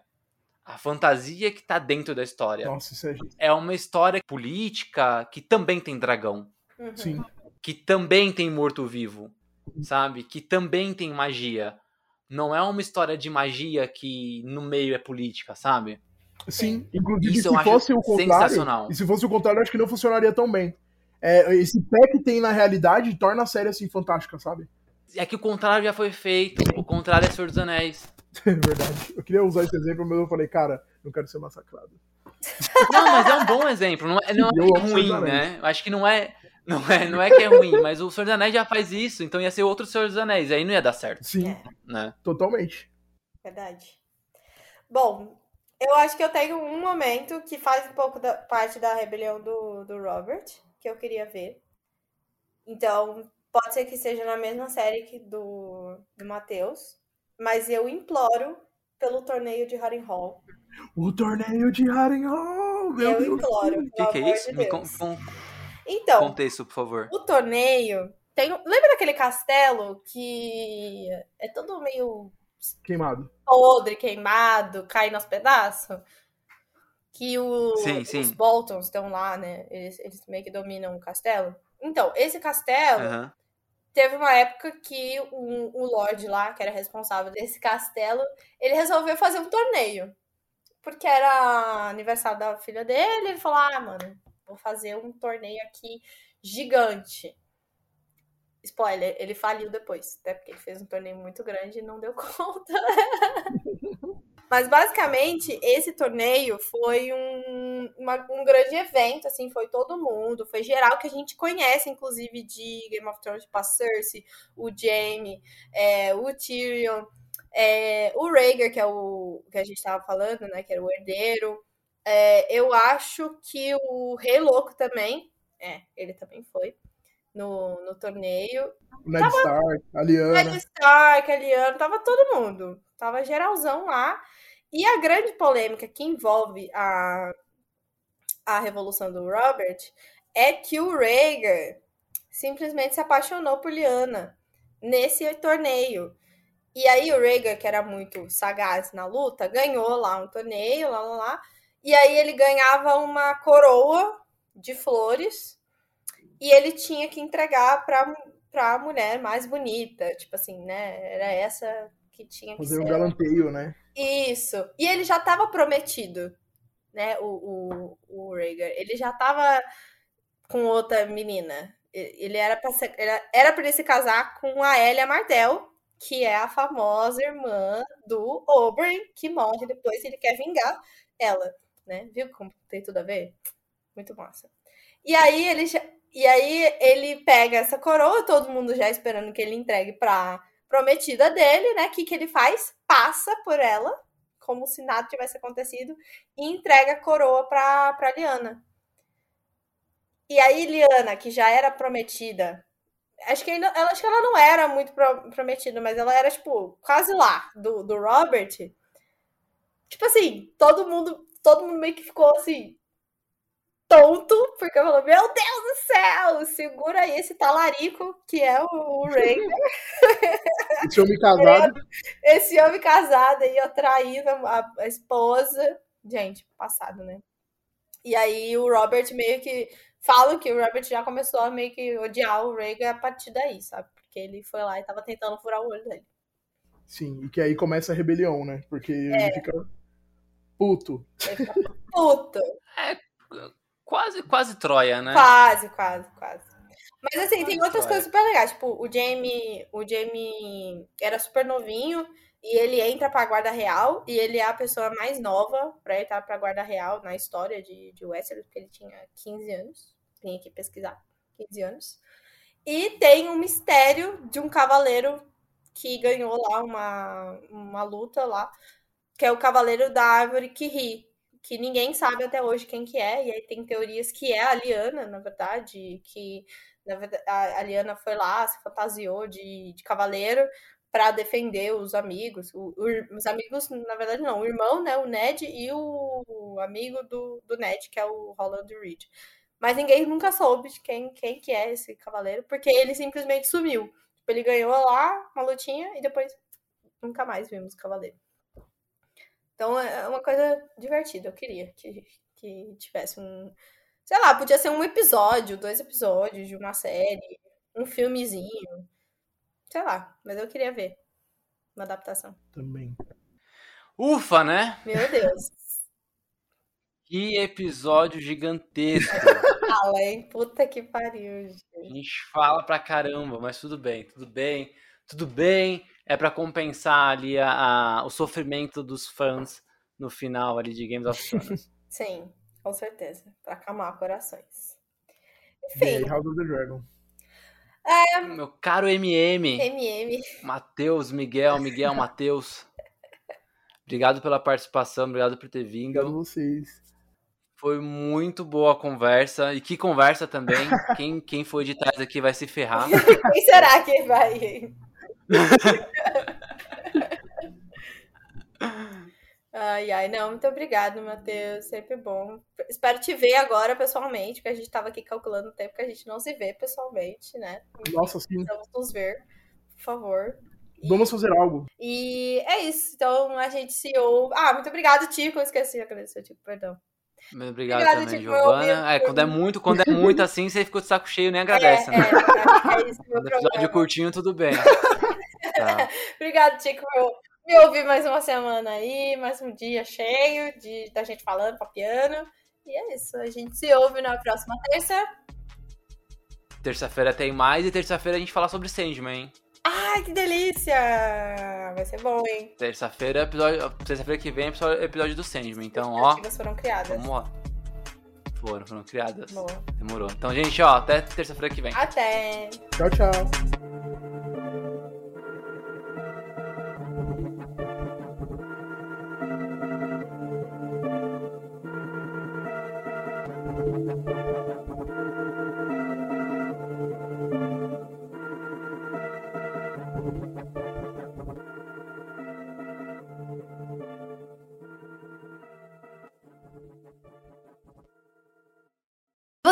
Acabou de ouvir esse episódio maravilhoso e não sabe mais o que pode fazer da sua vida?